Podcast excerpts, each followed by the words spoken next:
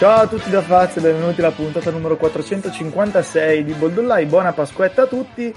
Eh, siamo in diretta come chi ci sta seguendo da una decina di minuti mentre cazzeggiavamo amabilmente sa già. Eh, per tutti gli altri è una puntata normale, solo con un tasso alcolico più alto del normale, cioè neanche tanto più alto del normale in realtà, un, con un tasso alcolico generico, così, diverso da zero. Ciao Nick. Buonasera a tutti, ben trovati, buon, buona Pasquetta grigliata e quant'altre cose a tutti. Ciao Lore. Ciao a tutti, ciao da me e dalla Perigina in inverno. Molto bene, tra l'altro. Sai che la Perigina in inverno è eh, la versione invernale di una birra al miele, ma con in più la sapa, che è, così facciamo un bellissimo crossover con Canditi Birra. La sapa, come i sardi sapranno, adesso mi cazzeranno anche perché la spiego male, è una specie di, eh, come dire, glassa di vino. C'è la glassa di aceto, la sapa è una specie di glassa di vino che loro usano per condire i dolci, tipo le seadas. E quindi usano la glassa di vino per fare la birra. Vabbè, insomma, Vedi che avevo ragione, che chi ti spiega la birra ti, ti annoia, che nessuno gliel'ha chiesto. infatti, infatti, io quando, quando è arrivato e ho detto la frecina è, volevo dire buona, punto. Ciao, Tim. Ciao, Tim. Ciao a tutti. Tranne gli Spurs, che sono usciti malissimo. Dopo ne parleremo magari. Eh, non c'è show, invece forse c'è Fleccio, ma non lo sappiamo, non abbiamo notizie di Fleccio. Che in realtà oggi... Fleccio sta convivendo con Scarpelli, è quello che è successo. è stato, no? è stato no, diciamo che Fleccio è stato inghiottito nel multiverso di Scarpelli. Sì. Cioè, non saremo un... certo noi a giudicarlo, nel senso che eh, se ha trovato la felicità così, sì, sì, no, ma a, part- a, parte questo, devo dire che è stato un circolo vizioso di tecnolesi che si pompavano a vicenda ed è finita in tragedia. Ma a parte questo, vabbè, insomma, niente di diverso dal solito quando ci sono loro di mezzo, solo che essendoci solo loro è finita peggio del solito. Tra l'altro, Fazio, siamo stati accusati di cultural appropriation. Da, da, quale punto di vista? Ah, Credo quello vabbè, dei sardi. Senza, mi spiace. Mi spiace. Oggi, ho, ho, tra l'altro, in alcune chat private mi hanno mandato messaggi di bandiera dei quattro mori così a tradimento oggi, ma tanto quelli sono sempre ovunque. Va bene, niente, parliamo un attimo di playoff. Eh, io direi prima di tornare a salutare le squadre uscite. Lore, se lo rifai vomito, però stai buono, per favore. Non muovere mai più la telecamera. Grazie. per, preoccupiamoci un attimo di quelle che si sono giocate. Premesso che eh, non mi. Fle, c'è Fleccio che dice non mi dà l'opzione di joinare. Si è talmente gasato che usa anche joinare adesso invece di. Io non ce la posso fare. Ma cosa devi joinare così? Dimmi che sei boomer senza dirmi che sei boomer. Esatto, esatto. Io non ce la faccio. Non ce la posso fare. Vabbè. Che vuol dire? Eh, non, comunque, non lo so. Comunque, mentre Fleccio cerca di entrare, Oddio, è mio nonno. Vabbè. Mentre Fleccio cerca come di faccio entrare, qual... come faccio a invitare qualcuno o fisicamente? Sulla Scarpelli, che sicuramente Vabbè, eh, mentre cerchiamo di capire questa cosa, eh, dicevo, eh, premesso che ovviamente nella sostanza non è ancora successo niente, quindi eh, qualsiasi serie può letteralmente finire ancora 4-0 per le squadre che hanno vinto la 1 o 4-1 per le squadre che la 1 l'hanno persa, quindi eh, nessun giudizio sarà mai così lapidario. Facciamo un attimo una carrellata sulle gare 1 e io vi chiedo se non è veramente successo niente o se in realtà magari qualcosa è successo, qualcosa che non ci aspettavamo, qualcosa che può cambiare l'inerzia della serie, qualcosa che... Scusa, eh, non me lo fa. No, non, fleccia. Non, Big live streams are not supported, ma che cazzo dice? No, non ce, non ce la faccio. Ce, no, posso... Ma secondo me stai giocando Twitch. Fleccia, hai capito dove devi entrare? Aspetta ma sì, ho mandato l'invito. Gli hai mandato l'invito, vabbè. Gli ho mandato l'invito. Vabbè. Provo da Comunque, cena. sì, va bene. Comunque, detto questo, io partirei, eh, Lore, dalla partita che vi riguarda, che manco hai visto perché tanto cosa c'era da vedere, quindi iniziamo dalla Est 1-8 eh, che è sembrata decisamente una 1-8. Eh, non ho, io non ho guardato e ho chiesto informazioni a giro, no, a parte gli scherzi, anche perché fondamentalmente non mi aspettavo particolarmente qualcosa di differente. Infatti, la prima domanda che ho fatto a voi è stata: ma la terza è stata messa? E poi giustamente mi dicono: no, magari per mandare il segnale in difesa però poi per il resto diciamo che è stato giornatina in ufficio per gli hit e questo ora non voglio dire che questa è una serie che può finire in quattro partite, ma sì, questa è una serie che può finire in quattro partite, se non ci mettiamo anche il discorso del, di una partita che può essere messa a riposo, tutto quanto. Però mi sembra Secondo che le squadre dicevo, sono state il molto primo differenti. tempo degli hit secondo me è stato difensivamente la quinta, proprio immediatamente in faccia. Ok. Sì, sì, ma ti dico, è un po' un modo per far vedere a Young che, ok, il plane bravissimo, però ecco, finisce lì. Cioè, No, no, è anche per dirgli tu sei un cattivo, guarda quanto siamo cattivi noi. Guarda, vi faccio vedere cosa vuol dire essere villain. Sì, dopo sei minuti era alle mani con Jimmy Butler, letteralmente sei minuti. Sì, sì. Eh, No, dopo, comunque- eh, dopo immagino che siano stati a fare scambi di Cipria con Kyle Lauri. Sì, sì, sì. Eh, hanno tirato tipo 1 su 20 combinato Young, Bogdanovic e non mi ricordo chi Werther. insomma. Vabbè, diciamo che l'Atalanta non poteva andare peggio per Miami, poteva comunque andare meglio. Hanno beccato la serata di grazia di Duncan Robinson che ha avuto una stagione abbastanza complicata. Ma eh, occhio, specialmente a questo livello, magari poi che ne so, in un'ipotetica finale di conference Duncan Robinson fa fatica a stare in campo, ma a questo livello qua è ingiocabile per gli altri. E io direi qui non è successo niente, eh, ce l'aspettavamo grosso modo così sbilanciata, ci è arrivata nei denti. Dic- diciamo che ci aspettavamo magari una partita dove Trae Young faceva fatica ed è stata la prima. Tim, vuoi aggiungere se- qualcosa o qui, o qui andiamo? No, no, disgusto no, ma una partita. Va bene. Ah, possiamo dire Col- Collins Prego, male prego. male. Collins male male male al rientro. Collins non tanto male, male. Ma proprio non c'entrava nulla con il resto degli altri. Collins squadra. non c'entrava nulla, la squadra si era un po' ripresa nell'ultimo periodo senza di lui, poi non necessariamente qua c'è una correlazione tra le due cose, però questo è obiettivamente successo. E... Anzi, paradossalmente il momento migliore degli Hawks in tutta la partita è stato palla a Gallinari a 6 metri, Mm. si svita per aria, non lo marca nessuno, canestro, ok, bello. Intanto è arrivato Fleccio vuole anche parlare, cosa devo fare?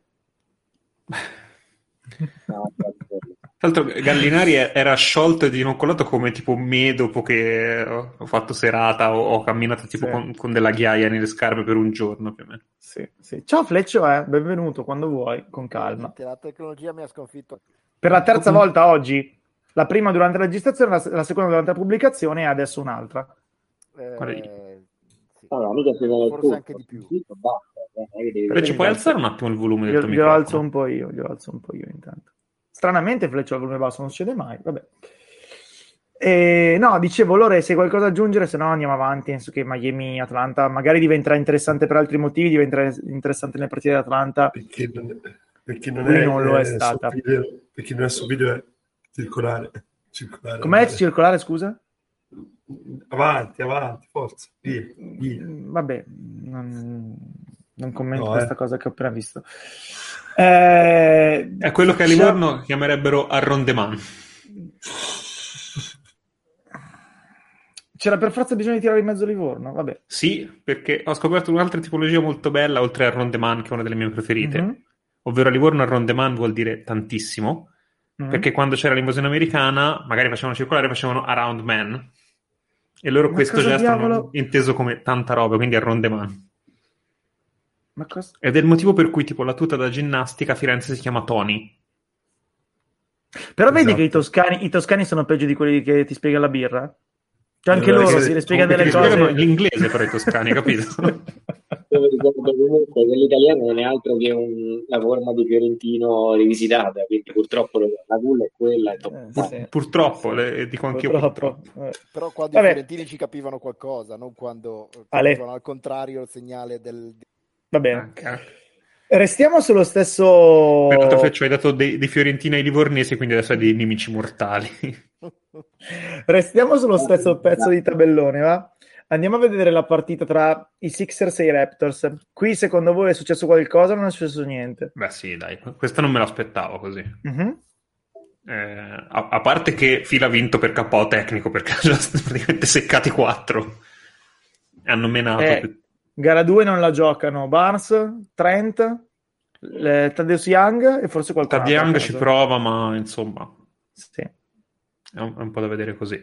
Eh, Sì, cioè, sono stati estremamente fisici che l'hanno fatto fare ed è una cosa che sono stati fisici troppo. Cioè, come Miami l'ha fatto con, con Triangolo, l'hanno fatto con tutta la squadra. Uh, Embiid ha fatto anche un paio di porcate, cioè erano... Forse la cantava un attimo punita. E andava Però a caccia comunque- di zigomi Embiid l'altra sera. Sì, però comunque tecnicamente Fila è stata molto superiore ed era una cosa che non mi aspettavo. Mi aspettavo che Nick Nurse avesse preparato qualcosa, non c'è stato gra- grandi cose. Mi aspettavo anche già un- una Ciwa titolare, invece si è visto pochissimo, ha tenuto nulla. Embiid non hanno avuto modo di tenerlo. Arden ha fatto una delle sue partite in cui era in forma, è stato veramente smantellata. Eh, Era una delle serie che dicevo questa qui può andare gara 6, gara 7. Se, se giocano così dubito arrivi a gara 6.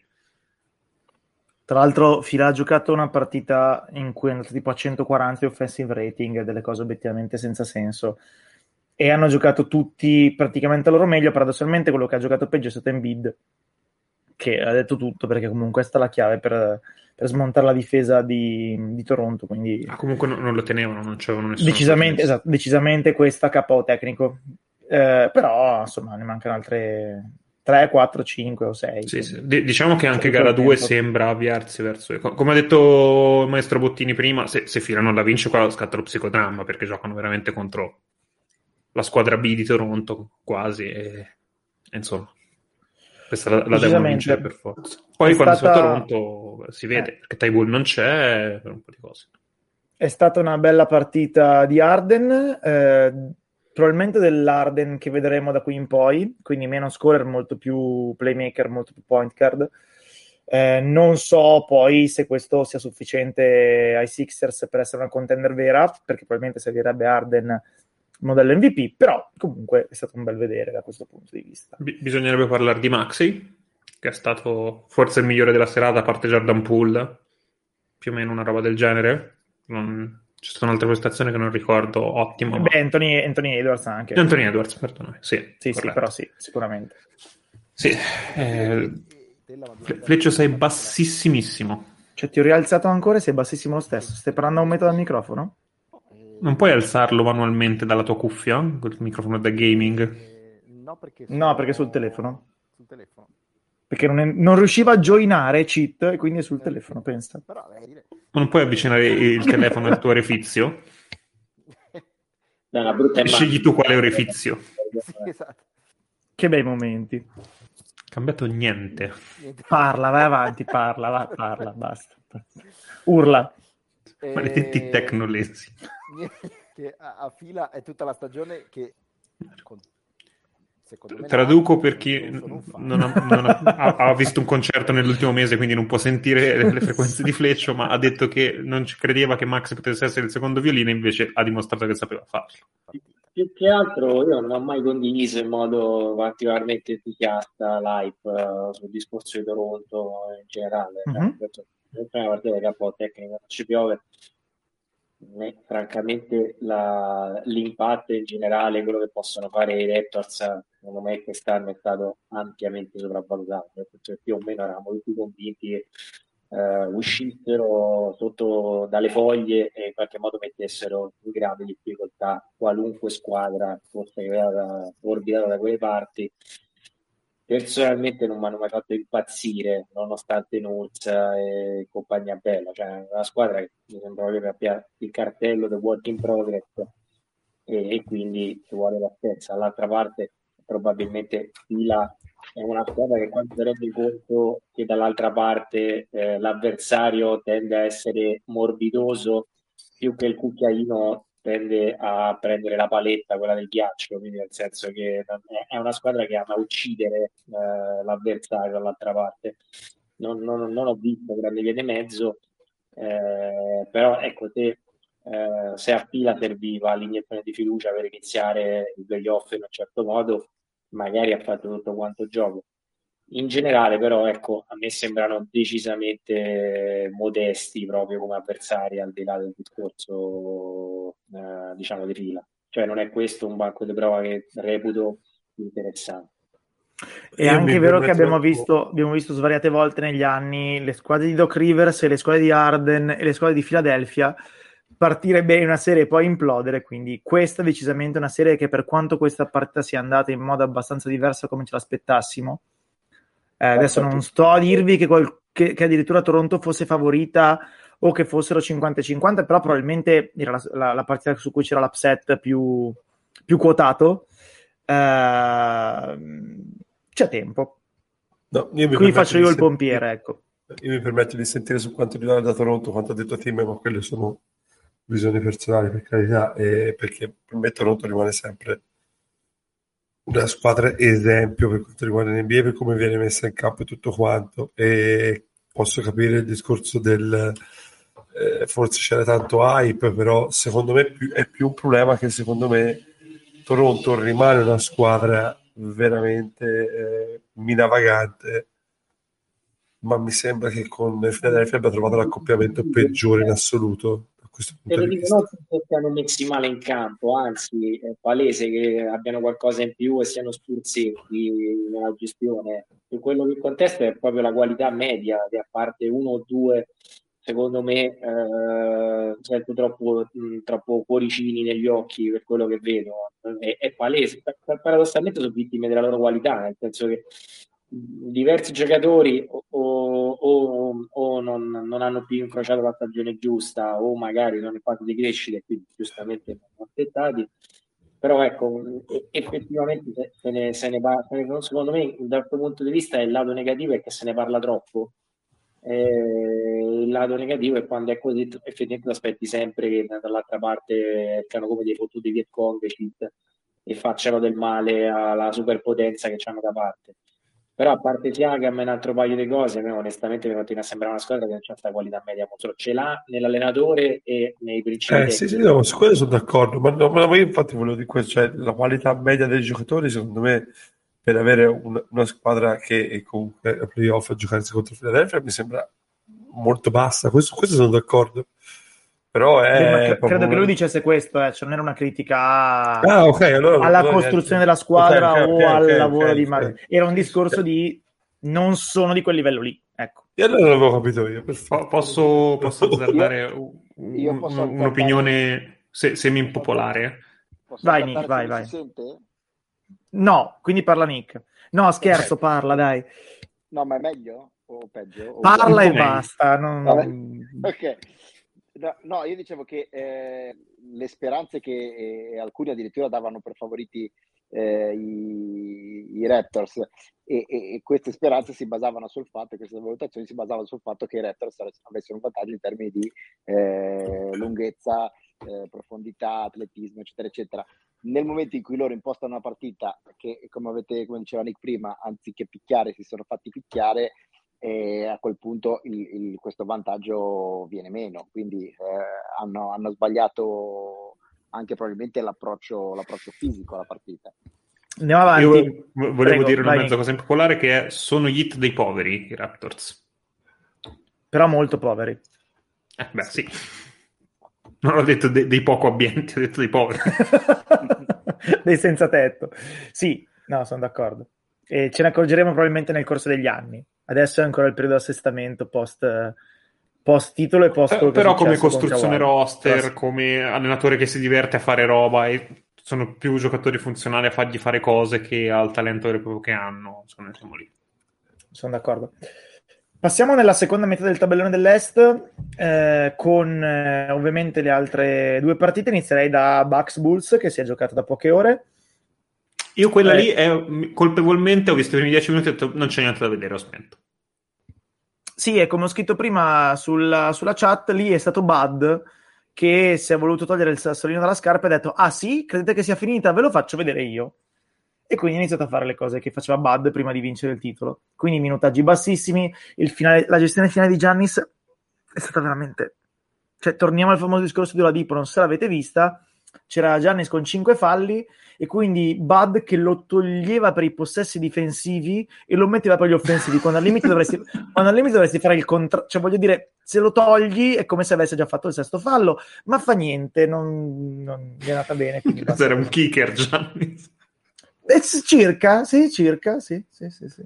Non, non lo so. Cioè, Gi- Giannis gestito come se fosse Tybull, eh, vabbè. Anzi, no, al contrario. come se fosse Duncan Robinson, cioè in campo solo per l'attacco e non per la difesa. Però vabbè, insomma, fa, fa niente. L'hanno portata a casa. In realtà i Bulls sono stati in partita molto più di quanto è legittimo aspettarsi in generale e molto più di quanto è legittimo aspettarsi quando ti trovi De Rozan che tira 6 su 25, Vucevic che tira 9 su 27 con 5 su 8 nel terzo quarto, quindi con 4 su 19 nel resto della partita.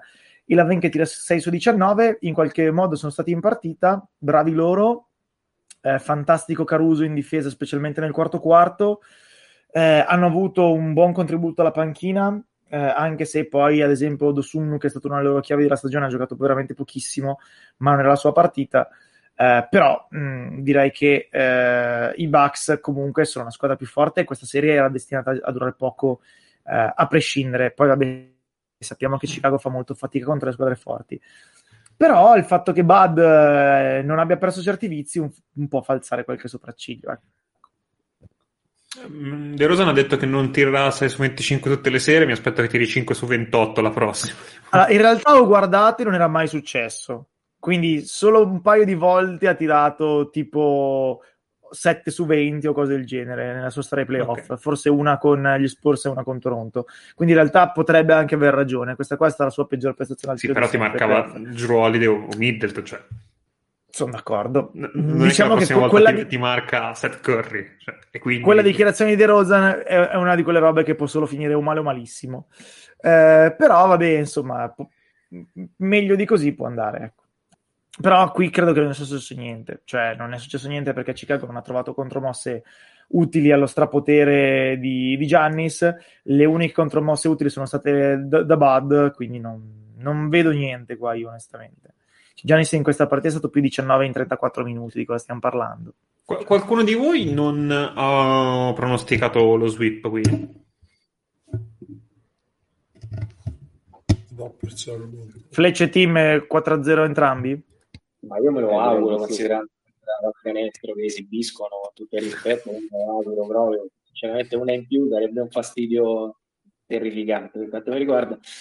Però dai, per non è 4-0 e 4-1, cioè, in generale i Bulls eh, sono, sono, stati tanto belli i primi mesi quanto brutti quelli dopo eh, e quindi anche un po' la narrativa la mandi a quel paese perché oggettivamente è una squadra che fatica a mettere assieme il pranzo con la cena, io non faccio fatica a stabilire qual è il problema tecnico dei Bulls.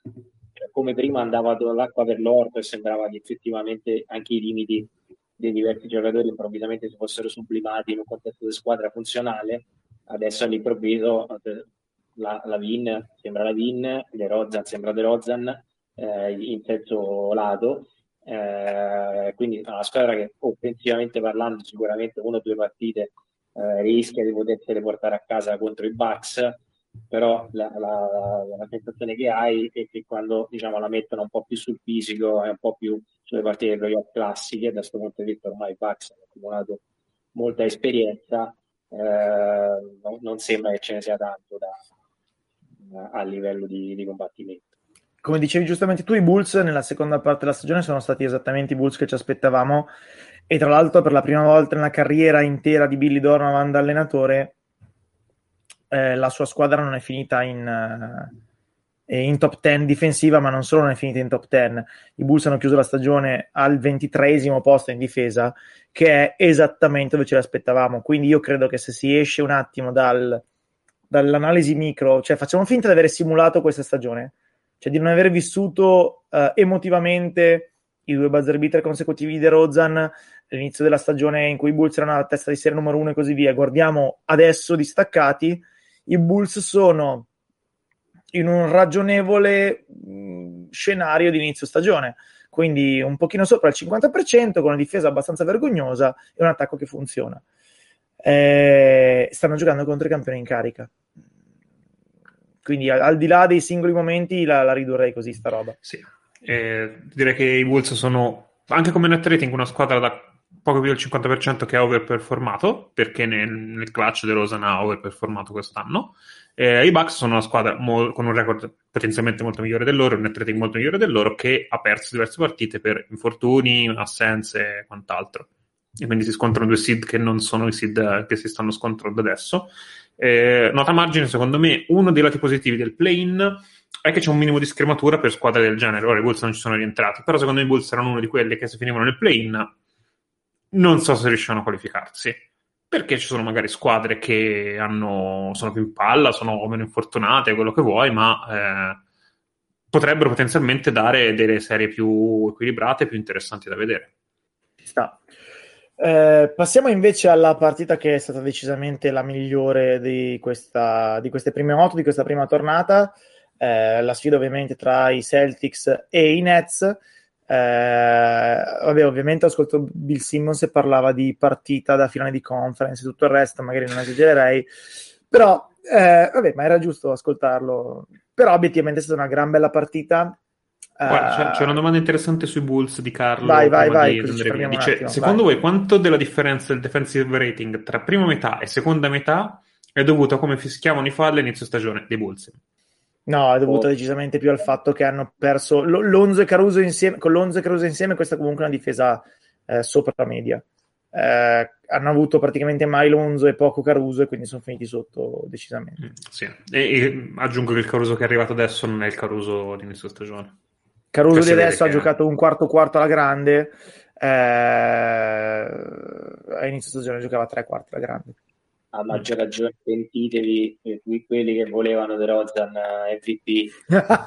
pentitevi, è una crociata che ho dovuto combattere per tre settimane. Pentitevi, mi rendete conto dello scempio che avete portato. Vabbè, se segnava qualsiasi cosa gli passava per le mani, mica colpa nostra. Va bene, passiamo alla partita di Boston. È successo qualcosa? O non è successo niente? Beh, cioè, l'ora se ne va. Non so se, ma non so se avete visto con che faccia si era frizzata, era bellissima. Speriamo ci No, no, per paura del Pride se n'è andata. Sì, sì, sì, sì. Secondo me è successo che dopo una partita preparata perfettamente dai Celtics e molto, molto male dai Nets, eppure hanno avuto bisogno dell'ultimo tiro per vincerla, se non la perdevano. Questo secondo me è un segnale di, di, speranza per i Nets e di preoccupazione per i Celtics perché veramente per quel che si è visto in campo dovevano stravincerla questa partita perché hanno fatto migliori, sono stati migliori negli aggiustamenti, migliori nella preparazione eh, delle, singole, delle singole giocate, delle singole azioni, sono stati eh, diciamo così, eh, hanno fatto tutto quello che dovevano fare eppure eh, ancora un po' eh, la perdono. E questo è significativo, anche perché nel momento in cui eh, i Nets non hanno ricevuto nessuna, mh, nessun contributo significativo da molti giocatori e poi finisci che ti fai tenere in partita da, da Dragic, eh, ecco, eh, sono segnali non positivi sul lungo periodo. Sul breve periodo è stata la partita che i Celtics hanno preparato in maniera perfetta, però. E, Scusate, e... però credo che in questo momento sia più interessante cambiare direttamente il tema di questa puntata perché eh, si è appena conclusa un'intervista di oltre due ore di Sam Presti che nella sua exit interview ha risposto alle domande degli, ascolta- degli ascoltatori, ciao, dei cronisti che seguono. Esatto, esatto. Anche dei nostri. Di, un nostro, quindi, di uno due, dei nostri ascoltatori. Due, esatto, due, Gli ascoltatori di Civiano. Due ore e venti di conferenza stampa di Presti, no scusa Fleccio. E durerà di eh. più la conferenza stampa di Presti di Exit Interview o il tempo on the clock al draft di Presti? Dice, potrebbe essere una buona opzione anche questa. Guarda, no, io non... Dicevo, vai, dicevo, vai. In, in, eh, drammatico, tra drammatico e imbarazzato invece come l'ha preparata Steve Nash, perché per mille motivi, non ultimo il fatto di avere un quintetto titolare che non aveva reso bene e essere ripartito col, nel secondo tempo esattamente con quel quintetto e aver preso il parziale che ancora un po' gli, gli spacca la partita e la consegna ai. Io sono molto d'accordo su questa ultima cosa, però eh, come dicevamo anche ieri sera e stamattina con Nick, eh, in sostanza i Nets si ritrovano a far giocare Seth Curry esclusivamente come decoy, eh, ma non eh, inseguitemi, ciao ciao, guardatemi, ma sto in un angolo, manco fossi PJ Tucker, solo mi rispettate un po' di più perché sennò tiro il 55% piedi per terra. Cioè lui serve solo eh, portare via un difensore dall'area, appunto. E per nessun altro motivo che non hanno nessun altro potenziale quinto da schierare. Perché Steve Nash butta in campo lui, Mills e Dragic sperando che almeno uno gli dia qualcosa Eh, ieri Draghi ci ha giocato obiettivamente una buona partita, ha anche trovato un paio di, di soluzioni estemporanee che hanno aiutato i Nets a, a chiudere il parziale quando stavano più 15 Celtics, qualcosa del genere. Eh, strano. Eh? Partitone. Partitone Mills, eh? proprio l'ago della Mills no. Però se parli da uomo ferito, tra conta il giusto. Parla, parla da capitano, viene a sentire, però, oh, che forte Mills, abbiamo visto la differenza tra Derrick White Comunque, e Cioè, I Nets hanno vinto i minuti senza KD, che è una roba che non succede praticamente mai. Sai che non ho Sì, guardato il però discorso- quanti minuti senza KD siano stati anche senza Drummond? Perché potrebbe essere più potente dell'assenza di KD la presenza Forse di. Drummond. Sì. Io Vabbè, mi io chiedo posso- ancora perché a, a aprile 2022 ci si chiede se Drummond può stare in campo ai playoff. La risposta è sempre la stessa: no, no, non ci può Però le stare. alternative in questo momento sono Griffin, morto, Aldridge, Benissimo. letteralmente morto e resuscitato. letteralmente. Gesù Cristo. Gesù Lui, lui- Cristo. lui era Lui veramente sì. morto. Lui, Lui era veramente ritirato. morto, esatto. Quindi, No, insomma, no, si- siamo lì. come stanno? Cioè i Nets fondamentalmente sono una versione un po' più eh, fortunata dei Lakers, semplicemente perché stanno a est. Quest'anno non è che le due squadre Il siano andate in modo diametralmente opposto, cioè due mostri, nel caso di, eh, degli Nets almeno uno dei due eh, un po' più praticabile rispetto a quell'altro eh, e per il resto eh, un pessimo allenatore, in questo caso eh, Nash molto peggio di, eh, di quello che fa Lakers e, in generale una squadra che eh, cerca di mettere assieme i pezzi che gli chiedono i giocatori di riferimento e il risultato più o meno non è dissimile Guarda, visto. Sono molto d'accordo su, su quest'ultima cosa che hai detto, nel senso che è abbastanza chiaro che Nash, per quanto fosse estremamente carismatico da giocatore, eh, da allenatore sia ancora un, un, un work in progress, mettiamola così.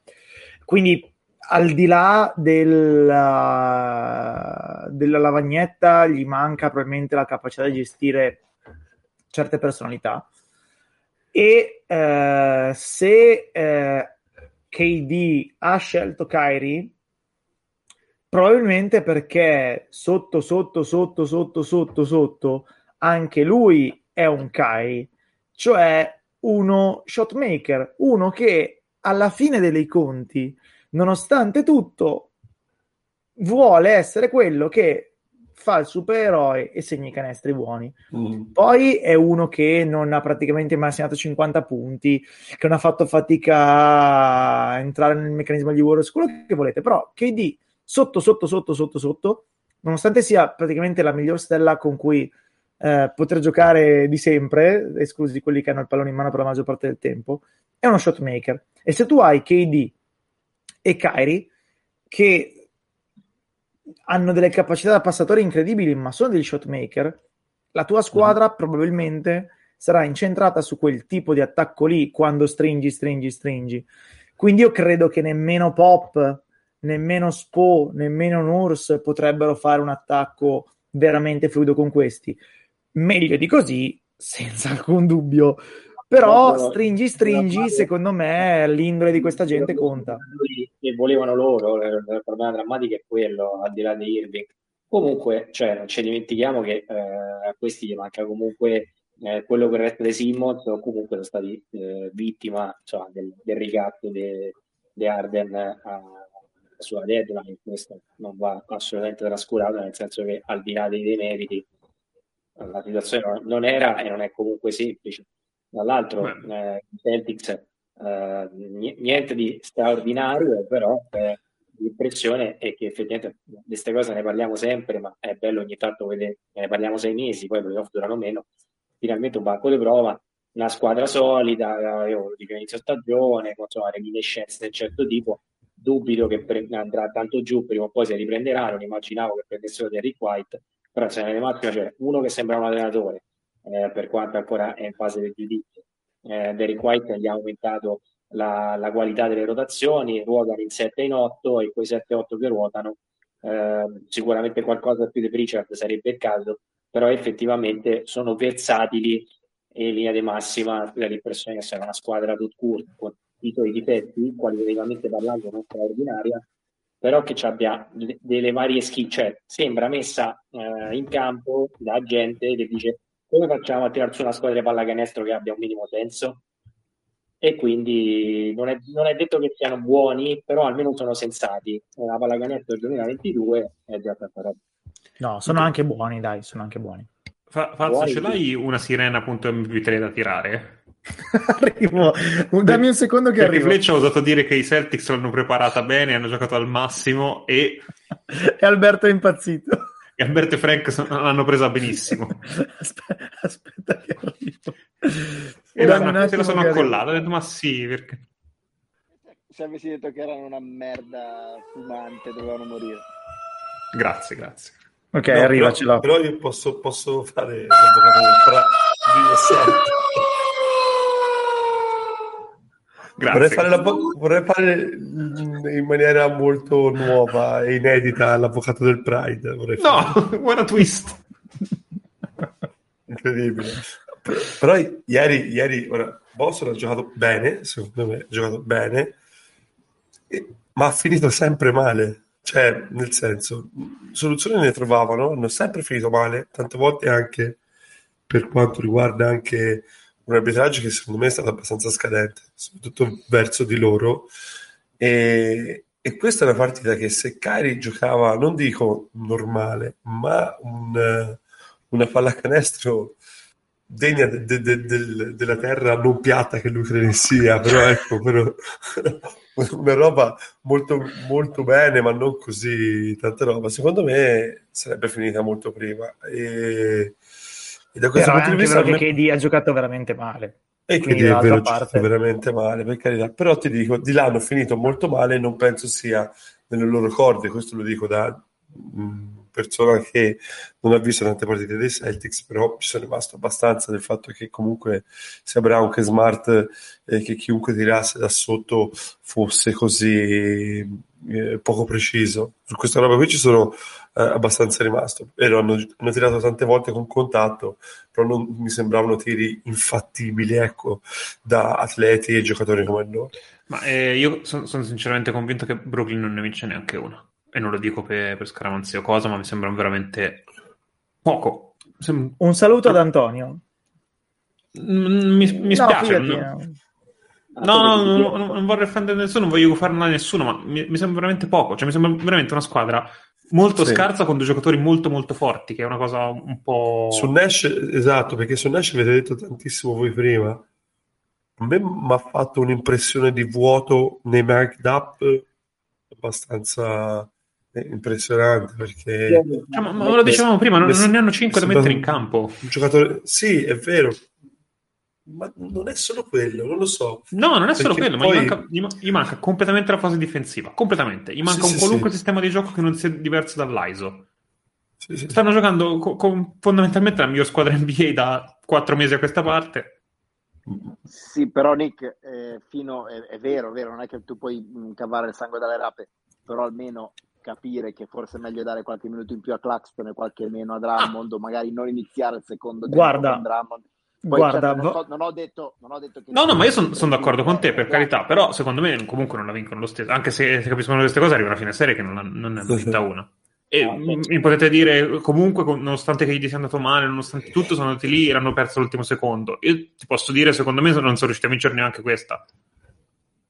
Eh, il problema grosso con i Nets è l'overreaction, nel senso che qui più di altre serie, secondo me c'è il rischio, eh, più o meno quello nel ragionamento di Nick ha senso, 2 più 2 fa 4, non ci piove.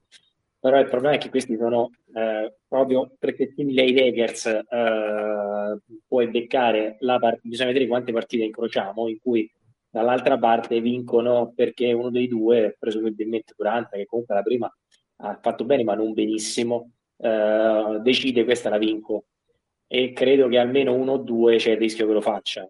Eh, esattamente come dall'altra parte quando Lebron accendeva l'autobus eh, una partita o due comunque la vinceva per delitto di onnipotenza al di là dei danni che facevano dall'altra parte. Eh, ecco, se- secondo me la dobbiamo leggere da questo punto di vista. Tecnicamente è un knockout, cioè pessimo allenatore, eh, squadra assemblata male dal GM. Non, detto, non va dimenticato il fatto che comunque c'è stato quel ricatto sulla deadline. E allora, E hanno perso, hanno perso per, per, una virata fantastica, un gesto tecnico incredibile fondamentalmente, perché poi quello che devi dire... Sì, ma anche lì, dici, un abbaglio difensivo di tre giocatori dei Nets spaventoso. Sì, ma alla, difensivamente loro non hanno, non hanno difensori. Qui in chat hanno, hanno scritto ora del fatto eh, se Nets avessero ragionato in difesa ci sono ragionatori in difesa dei Nets perché poi io è quello che voglio dire però, però tecnicamente Durante bravo però non, non, non, da solo della serie a me non, Durante, da, non da solo ma, ma, ma Durante che, che, si accorge che, che il suo uomo sta segnando a canestro magari sì, sì, sì. Allora, lì, lì, è sempre la tenuta. Io avrei scommesso, penso, tre case sul fatto che Smart sarebbe morto con la palla in mano su quel possesso, vi dico la verità, eh. con tutto il bene che si può volere. Però, eh... Io, guarda, pensavo avrebbe fatto passi dopo quella finta. Ecco. No, è stato bravo. Sono stati, sono stati molto bravi. È stata una bella opera. E ti dirò, secondo me l'ultimo freddi. possesso dei Celtics è molto più indicativo di quello che si è visto per il resto della partita dei Celtics. Cioè, sì, i Celtics sì, in attacco giocano molto più così che come si è visto nel resto della partita. E, quello che dicevo io prima, infatti, dal punto di vista che sì, vero, diranno Durant, di là tanto cari e tutto quanto, queste hanno sbagliato cose che non sbagliano di solito. Punto. Questo volevo arrivare. Sì, sì, sì. Se si fa la scala dei valori, qui rimane sempre una bella bilancia verso il verde, non direi altro. Volevo dire a Fleccio che insomma ha criticato le scelte in Nets, come dicevamo prima, che in questa partita Claxton ha giocato 30 minuti, non mi ricordo, aspetta che lo prendo al volo. Uh, credo una trentina di minuti. Adesso se mi date un secondo ce l'ho sotto mano. Ha giocato sì. la bellezza di 30 minuti e 37. Perfetto. E in tutta la stagione, in tutta questa stagione, Claxton ha giocato ben tre volte più di questo minutaggio. Quindi faccio anche fatica a dire che Nash ha stravolto i minutaggi dei suoi lunghi e non ci ha capito niente, perché letteralmente è stata la quarta partita di Claxton per minuti giocati in questa stagione. È che è Claxton, non gliene puoi dare 40. Sì, cioè non... e, insomma, eh, eh, rispetto ai, ai, primi 5 minuti del secondo tempo di Drummond, eh, preferirei vederne so. 40 Ma Drummond, poi, poi si, torna, si, torna, si, torna, a quello che diceva Nick. Comunque, probabilmente sul lungo periodo non ti fa nessuna differenza. Su questo non ci piove.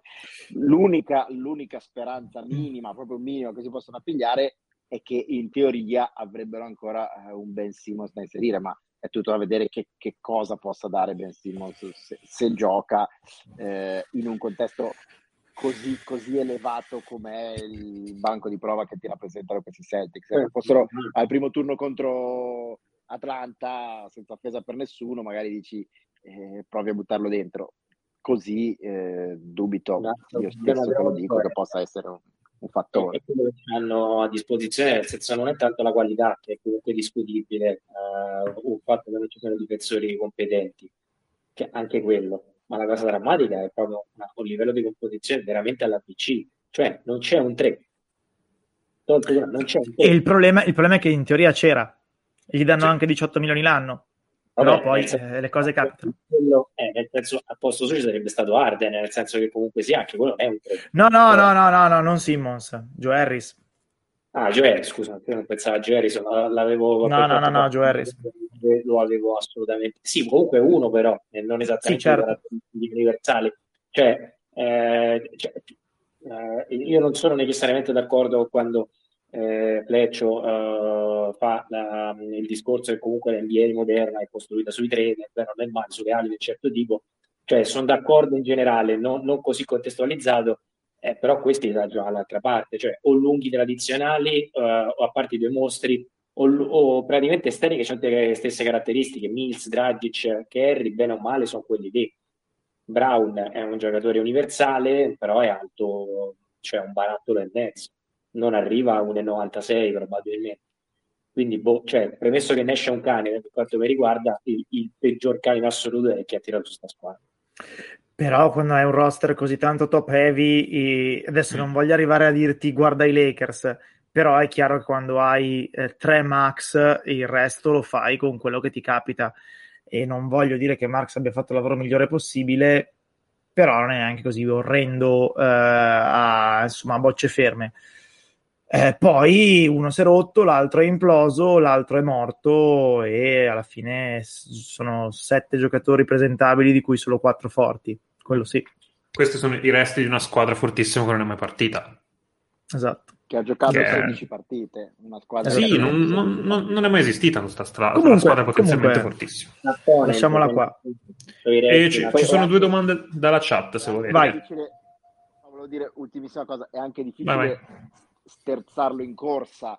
Cioè, Certo. eh, No. Quando è una squadra così top heavy hai anche dato un indirizzo che ha una certa inerzia e, e l'idea era noi abbiamo Arden, Irving e Durant e quindi della difesa ci potrebbe anche interessare il giusto. E, e per quel poco, quelle 16 partite in cui si è visto, sembrava anche che avesse ragione. Poi è ovvio che quando ti scoppia tutto in mano, all'improvviso è difficile andare a ritrovare improvvisamente, dico, Dio, eh, devo cambiare filosofia, devo mettere dei difensori accanto a, a KD e Kyrie. E cioè non ce la fai neanche impegnandoti, ecco. Tutto qua. Sì, ma non ce li ha manco volendo. Chi è il miglior difensore? Kessler Edwards? Cioè, No, che è uno che... dovuto cambiarli. dovuto forse cambiare, Bruce Brown? Sì, no, Bruce Brown ok, ma Bruce Brown gioca già eh, 40 minuti o poco meno. Ah, Eh, dici l'al- difensore in più da aggiungere, sì. Eh, cioè, eh, il giocatore migliore che hanno da, da- da raccattare nella panchina è Edwards, che è pur sempre un rookie e diverse volte in stagione è stato protagonista di dormite off the ball e cose del genere. Eh, Siamo questi, che siamo questi, vai con le domande. Allora, eh, Lorenzo chiede dell'atteggiamento nei confronti dei tifosi, che ne pensate? Immagino quello di Kairi. Di Cari? Credo di sì, non è specificato. Eh... Da un certo punto di vista è divertente. Sì, beh, eh, secondo me è divertente. È divertente. Gioco Poi. Silver non credo l'abbia preso bene, però è divertente. Però è un gioco delle parti che ci sta ai playoff e va, e fa- e va bene a tutti, fondamentalmente possiamo dirlo. Una cosa, una cosa sensata che hanno detto Simmons e Russillo è non mi aspettavo che inquadrassero così tanto lui che faceva il medio. Cioè, in realtà di solito queste Quello- cose vengono un po' eh, insabbiate. E invece le hanno fatte vedere tutte. Invece l'avevo smerdato, lo volevano in tutte le maniere. Secondo me Guarda ci questo- volevano marciare No. un pochino a calore. Lui, lui pagherà questo- 50.000, eccetera. Fa engage, Eh, fa engage. Come, come direbbe Daniele di NBA Italia, fa engagement. Sì. Eh, io sono anche dell'idea che è divertente e lo puoi fare se sei in grado di subire e sopportare. E in questo Quindi, caso direi che sì. Ti- Tipo, io apprezzo molto Curry che fa lo shimmy e quando gli fanno lo shimmy se la ride perché cioè, ci, ci sto. No, no, sì, senza dubbio. Eh, vai con l'altra? Ah, l'altra era, al di là dei problemi difensivi, si può fare meglio offensivamente? Curry non credo reggano sempre da soli quei due. È quello, è quello fondamentalmente che io dicevo a, a- su Nash, dove però Faz ha detto anche un'altra cosa giusta, ovvero i ruoli di KD e Irving sono diversi e non c'è quel tipo di giocatore che può alzare il playmaking da quel punto di vista che ti permette di fare certe cose differenti, secondo me. È vero anche che secondo me qualche cosa di condiviso e non così eh, individualista, secondo me qualcosa pote- potevi provare a inventare anche solo all'uscita dei timeout, che è una roba che, per cui eh, mi tendo a puntare il dito contro Nash. Ecco. Però per il resto non ha torto quello che dice Faz, che ha detto Faz. Però per me la cosa grave non è tanto che nel finale di partita ti affidi agli ISO di Kyrie, di Kyrie e KD, perché averne due giocatori da cui affidarti così negli ISO a fine partita, e mi sta anche bene che alla fine si trovino dei tiri orrendi perché i Celtics difendono fortissimi negli ultimi possessi e raccatti giusto un tiro dalla spazzatura di Durant che comunque entra perché è Durant. Mi va bene. Il problema è che tu non puoi farli giocare 42 minuti e poi fargli fare l'ISO a fine partita. Cioè, tu il primo, secondo, terzo, quarto Eh. devi cominciare a coinvolgere le persone. Sono- loro sono Eh, partiti il di discorso- ISO dal primo discorso, minuto. infatti, il discorso che faccio io infatti non è tanto il, il finale, il finale è quello. Il finale quando hai due giocatori è quello, finisce Sì, così. sì, esatto. Il problema è prima, il problema è che eh, se te vuoi arrivare a quel punto lì, come hai detto giustamente te, devi prima pensare a qualche cos'altro che possa coinvolgere, che, che sia il fatto di alzare un pochino i ritmi, che non è facile con quella difesa. E, e tutto quanto, però è qualcosa c'è da pensare. Che, che poi Guarda, cioè, nel senso, fa- fanno fatica ad arrivare in fondo a una partita, questi dovrebbero vincere una serie. Anche perché, ragazzi, An- anzi, è- magari due o tre o quattro di serie, non una Eh, sola. cioè, Eh, guarda, allora, una soluzione ci sarebbe, che è anche l'unico modo per far stare in campo Drummond, end off. Cioè un, un end off di Drummond con Curry è una soluzione offensiva che magari non è un pick and roll Curry Durant, ma funziona. Ti permette di dare un senso alla presenza in campo di Drummond, ti permette di tenere caldo Curry così magari poi eh, anche voler sbattersi lui, ammesso che gli altri due lo vedano nel quarto quarto. E il discorso è che comunque eh, non c'è stato un singolo secondo, e questo è anche giusto, e che i Nets hanno giocato senza Kyrie o KD in campo. E sempre per il discorso di prima, eh, con Cari è assolutamente impossibile, con KD ci puoi lontanamente provare, devi arrivare al momento in cui dici a ah, e KD sì, è vero, sei in campo con eh, Ciccio, nonna papera, qui e qua, eh, devi fidarti del fatto che Drummond e Curry in end off abbiano la capacità di produrre dei punti. Mi sembra una roba per cui Nash non ha lo status o non ha voglia neanche di chiedere o non so, altre opzioni. Sì, ma poi non, non ti puoi inventare a gara 2 dei playoff, queste no, cose, cioè non le hai mai provate tutto l'anno. No, però non te lo puoi inventare, secondo me dal punto di vista tattico te lo puoi inventare, perché un end-off tra Corri e Drummond non è che richieda chissà quanta... No, va bene, ma qu- quante eh, volte l'hai giocato studio. durante l'anno no, non, non, non, lo puoi fare perché non hai creato le basi, eh, diciamo, di interazione tra esseri umani perché questa cosa funzioni. Quello anche. Più che quelle cestistiche. Cioè, secondo me, forse hanno avuto più giochi a due tra Drummond e Curry quando erano a Philadelphia quest'anno che quando sono passati a Nets. Sicuramente. Cioè, io poi il fatto che i giochi non esiste un gioco fisso di Kyrie che fa con qualcun altro all'infuori di Durant, non esiste un gioco fisso di Durant che fa all'infuori di qualcun altro di Kyrie, secondo me è deleteria. Perché non ci sono cinque possessi in cui Kyrie prende Claxton e lo porta al ferro lui? Per coinvolgerlo, risposta... per la, la, risposta è che perché in questa stagione Curry, eh sì, Curry, ciao. Kyrie eh, ha giocato talmente, in modo talmente occasionale che ogni palla che riceveva era praticamente fondamentale se la gestisse di per sé per entrare in ritmo. E quindi tu sei arrivato al 18 sì. di aprile senza aver sperimentato niente, con l'unica cosa che Kyrie può fare e sa fare è palla mia, faccio io. Meraviglioso, incredibile, ha fatto una partita offensiva senza nessun senso, il secondo tempo non ne parliamo, il quarto quarto stellare, però... Amoroso, amoroso, vero. Va bene, intanto c'è... Um, eh, vabbè, Giorgio che parla della sigla di DuckTales su Twitter, quindi forse è il caso di cambiare argomento. Eh, passiamo a Ovest. passiamo a Ovest e seguiamo lo stesso, lo stesso spartito. Eh, 1-8 Sans Pelicans. È successo qualcosa o non è successo niente? Hanno menato Aiton, l'hanno menato male. Gli hanno fatto menare male Aiton. Eh, più o meno, secondo me, io mi aspettavo una roba del genere, sinceramente. Mi aspettavo i Suns che la portano a casa di una decina così, abbastanza in controllo. Non so se voi avete visto grandi spunti, ma i Pelicans hanno stravinto a rimbalzo e la cosa che mi ha fatto strano è che secondo me i Suns gli hanno concesso. Hanno detto prendetevi 20 Beh, rimbalzi dipende, offensivi. Dipende da come vuoi gestire alcune cose. Nonostante che 20 rimbalzi offensivi, i Pelicans a metà campo hanno segnato tipo niente cioè, hanno avuto 48 di, rating, rating 48 di offensive rating a metà campo, eh, una sì. cosa così. Una roba sì, sì, una cosa così. Quindi chi se ne frega, cioè nel senso fatelo, prendeteli poi i rimbalzi. Eh, eh, cioè, vi, fondamentalmente che, che è una cosa che la transizione. Effetti... Sì, sì, ma effettivamente è una cosa che si riscontra. Tutti i rimbalzi offensivi dei Pelicans non erano mai schiacciate soli contro zero, erano tira la palla in aria che ce n'hai quattro che ti stanno addosso. E cioè, se, se, il tuo attacco si basa su quello, ce la giochiamo così, ci sta bene. Io credo che ci sia troppa differenza tra queste squadre perché un singolo dettaglio tecnico o un singolo for factor, se vogliamo metterla così, per quanto stradominato possa pesare. Cioè, co- come ne parlavo con Dario, no, con Show e con Dario sabato mattina, che mi ha fatto la roba su Twitter. Questa serie i Suns la vincono 4-0-4-1 anche se si riposano una partita a testa Paul Booker, Ayton e un altro a caso. Cioè, sì. Però, però cioè, Paul ha giocato un quarto eh, ieri. Paul ha giocato. Paul, Paul, non ha difeso un possesso ieri notte. Sì. Ha giocato un quarto solo, però. però... e se li è comunque però... in tasca. Se li è comunque messo in tasca. Vabbè, io, io credo che quello che ha fatto Larry Nance cioè. sia sul penale. credo che si vada su carica penale per quello che ha fatto a Nance.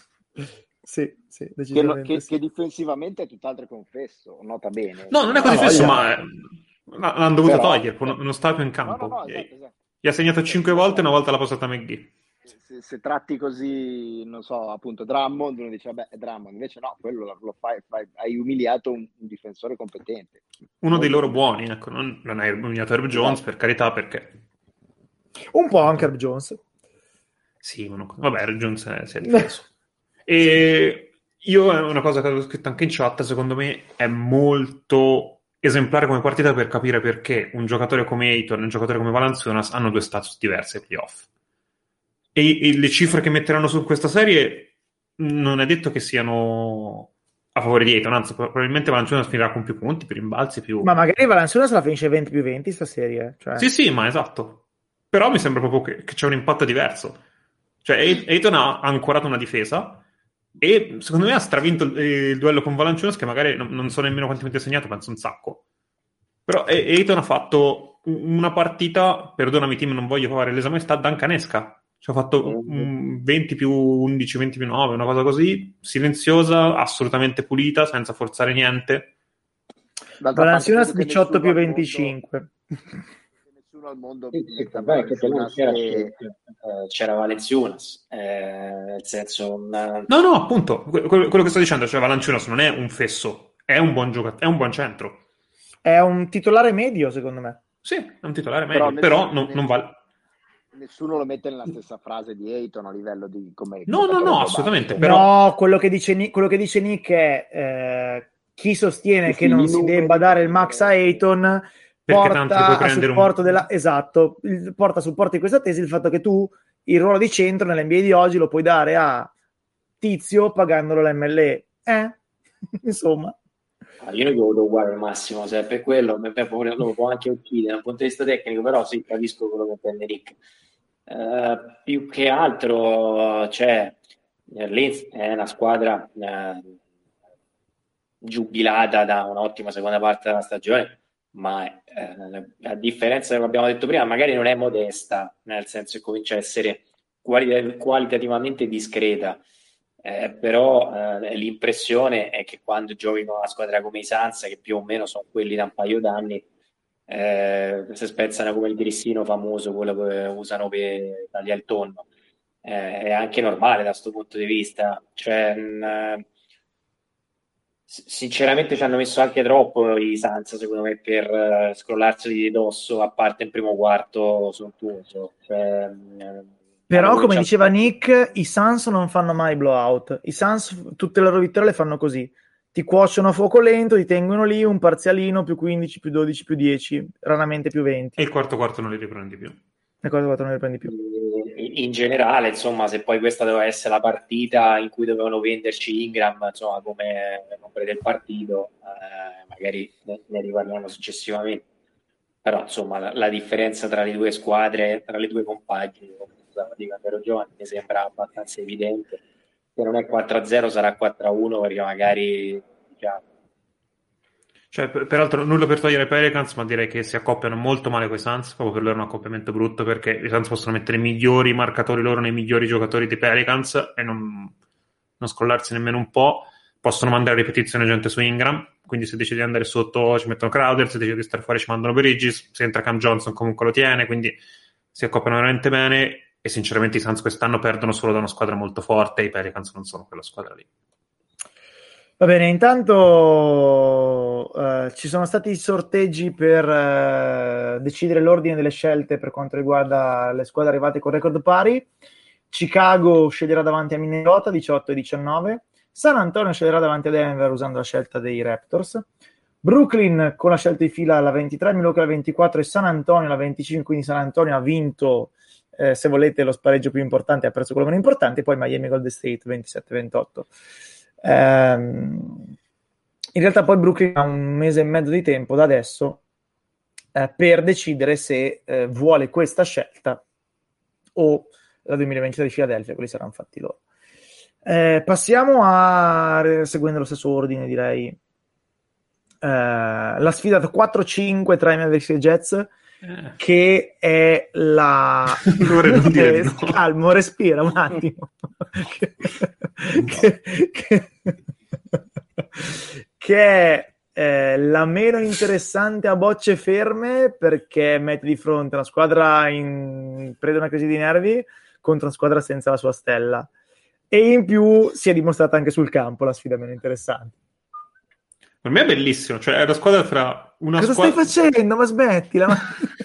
è la sfida tra una squadra che non vuole passare e passerà e una che fa di tutto per passare e non ce la fa. Non ne guarderò un minuto. No, è bellissimo. No, non ce la posso fare. Ragazzi. No, è, No, è veramente una, è una serie un po' povera di talento. Cioè, pur- purtroppo è veramente povera di talento e povera La di pu- amalgama. è la pupa e il secchione delle, delle serie di Eh, playoff. esagerato, dai, Cioè, esagerato. Esagerato. Esagerato. No, vabbè, mm, non, non so se riescono Vorrei sapere a... chi è la pupa e chi è il secchione. È Gobert la pupa. In realtà, in realtà nel programma i bullizzati erano i secchioni, quindi Coberta è il secchione. Sì, ma per forza era Mediaset, cioè la pupa. Questo è un altro problema, però diciamo l'essere umano con della sostanza che mi ha bullizzato in quel contesto era il secchione, quindi Goberto Ma ripeto, ma era. Mediaset, cosa volevi? Ma fa niente, fa niente, Goberto è il secchione. Sì, anche se sta anche come secchione.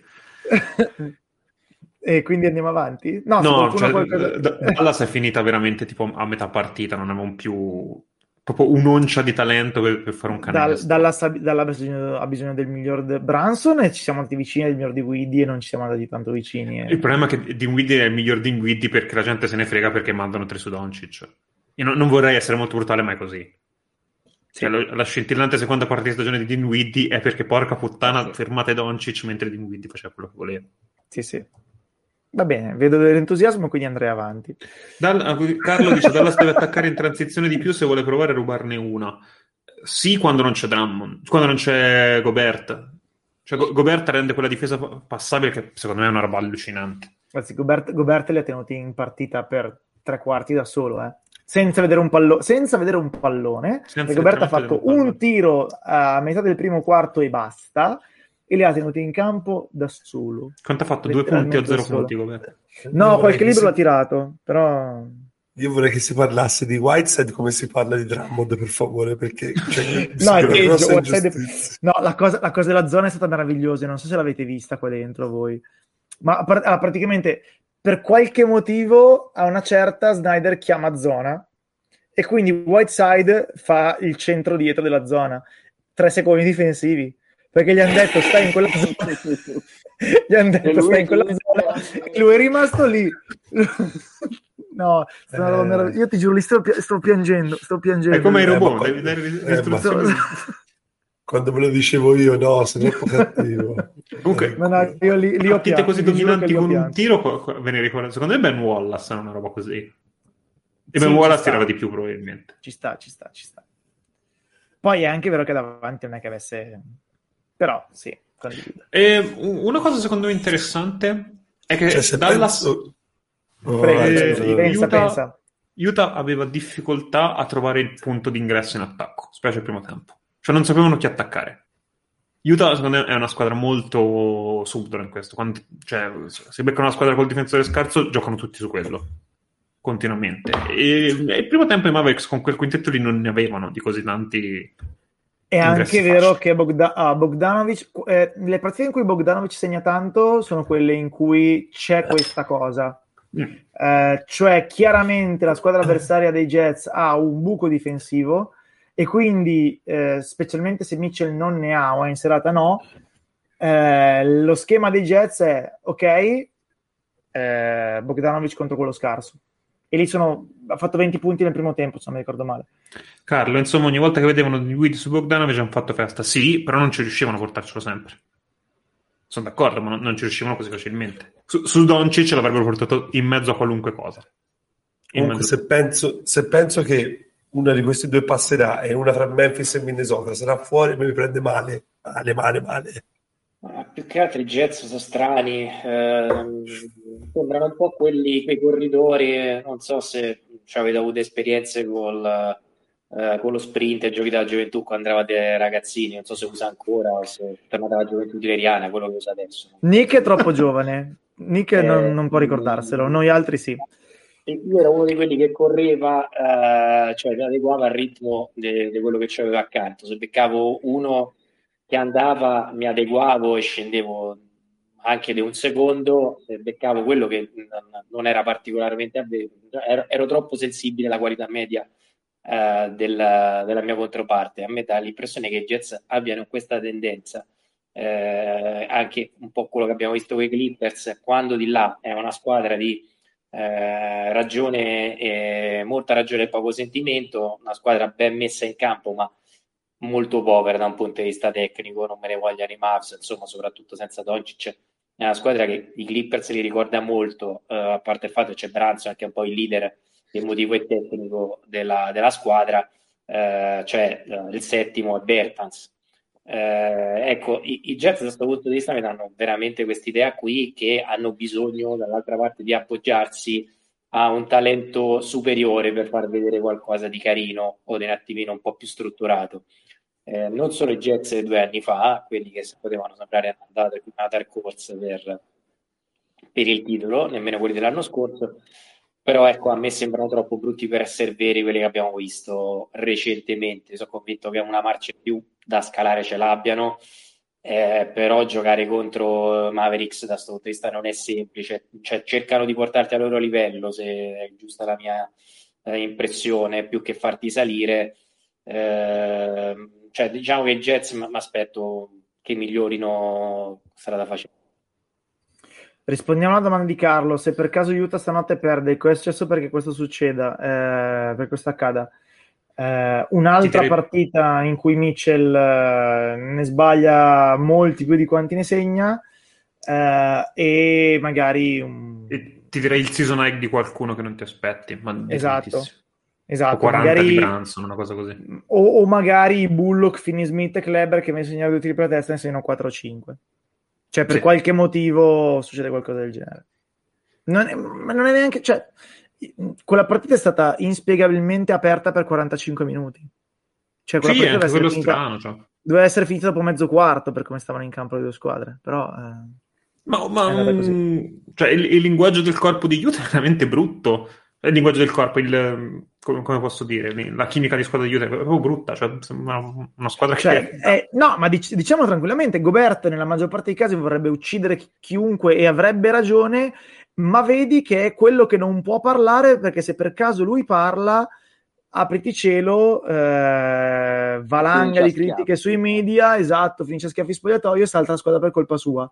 E quindi nella maggior parte dei casi lui sta zitto, guarda Conley e aspetta che Conley arrivi a parlare con la gente è francese, ha un sacco di problemi, però non è neanche così facile giocare in queste condizioni con i tuoi compagni di squadra. Eh? Io, credo che quando avver- ormai diciamo quando, perché non credo sia un se, quando avverrà la, la distruzione di Utah, se Gobert finisce in una squadra che difensivamente è valida, cioè che, che non sono quindi 10 cialtroni e Gobert, ma giocatori abbastanza forti, e Gobert ci rendiamo conto di cosa è Gobert difensivamente. Che, che è una roba, Carlo, ha ragione eh, Carlo, voleva menare Bogdanovic, ma voleva menare anche Mitchell un paio di azioni prima quando ha sbattuto la palla per terra con due mani. Ah, nella maggior parte dei casi ha ragione, solo che il problema è quello, cioè lui per qualche motivo non può dire in difesa agli altri quello che gli altri dicono lui in attacco. Eh, vai a sapere cosa succede con lo spogliatore lì, cioè se è colpa di Snyder, se è colpa delle personalità, se è colpa di Mitchell che gli è esploso in mano, non lo so, però è chiaro che quella roba lì non sta in piedi. Però ti, ti immagini Gobert che può fare il ruolo di Draymond Green invece di fare quello che mette la pezza su, su chiunque? No. Perché già così è dominante. Secondo me non lo può fare in ogni caso. No, co- ora no, ma in una squadra futura. No, non credo. X. Tu dici non lo può fare? No, faccio fatica. Faccio fatica. Non so. Secondo me si trova qual- qualche squadra cioè, che gli permette di Gobert, farlo. È... Go- Gobert, Gobert, può essere eh, una versione migliore di questa, ma sempre questa versione ha una cosa un po', un po più grossa. Cioè comunque quello che mette una pezza avercene, cioè, parliamo di uno, migliori, di uno dei migliori 5 difensori NBA in ogni caso anche questa stagione qua. Però sì. Eh, spostiamoci eh, così finiamo tutta la carrellata. Warriors 3 eh, contro Nuggets 6. Eh, I Nuggets sono stati in partita un po' più del previsto, gli Warriors sono tre accelerate, tre, tre accelerate e non si è mai w- Warriors giocato. in 3 questa serie. non si è mai giocato. Qua c'è una differenza abissale eh, I Warriors, tra l'altro, stavolta hanno veramente tanta profondità.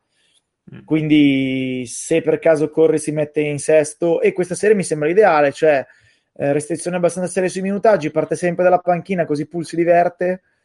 Uh, I Nuggets non hanno nessun modo di stare in campo contro questi perché veramente, cioè, de- certo. degli Warriors con un pool così contro Nuggets in cui non c'è nessuno che aiuti gli occhi Jokic vuol dire che Jokic in difesa fa la palla flipper e qualunque sia la scelta difensiva di Malone, tenerlo alto, tenerlo medio, tenerlo basso, Jokic farà la palla da flipper. eh, e, e, si stanca pure in attacco. Infatti, non a caso Jokic ha tirato pochissimi liberi in questa partita perché eh, faceva proprio fatica a livello di stamina ad avere energie per attaccare e si è accontentato di un sacco di soluzioni, diciamo, le cosiddette questo... soluzioni deboli, ecco. È, è, indicativo del fatto che le statistiche avanzate in difesa non funzionano ancora. No. Cioè, Jokic domina le statistiche avanzate difensive e poi guardi queste partite del genere e dici qual- qualcosa non va qua difensivamente, no, no, non puoi raccontarmi la giusta, non è, non è lo stesso sport. Fleccio, c'è una domanda per te. Ci chiedono se provi ancora ribrezzo quando guardi Jordan Poole. Sempre per tutta la mia vita, però è un giocatore che, che in questo momento ha, eh, diciamo così, eh, ha raggiunto un livello superiore a, a quello che, che, avrei conosciuto e quindi non faccio fatica a dirlo. Eh, è, un elemento decisivo in una squadra come i, come i Grizzlies, come i Warriors, buonanotte a secchio, che, è, che, lotta per il titolo. La diciamo in un altro e, modo? Contro una squadra che, che non metta in crisi pull e corri difensivamente, sottoscritto i Suns, questi fanno il cavolo che vogliono.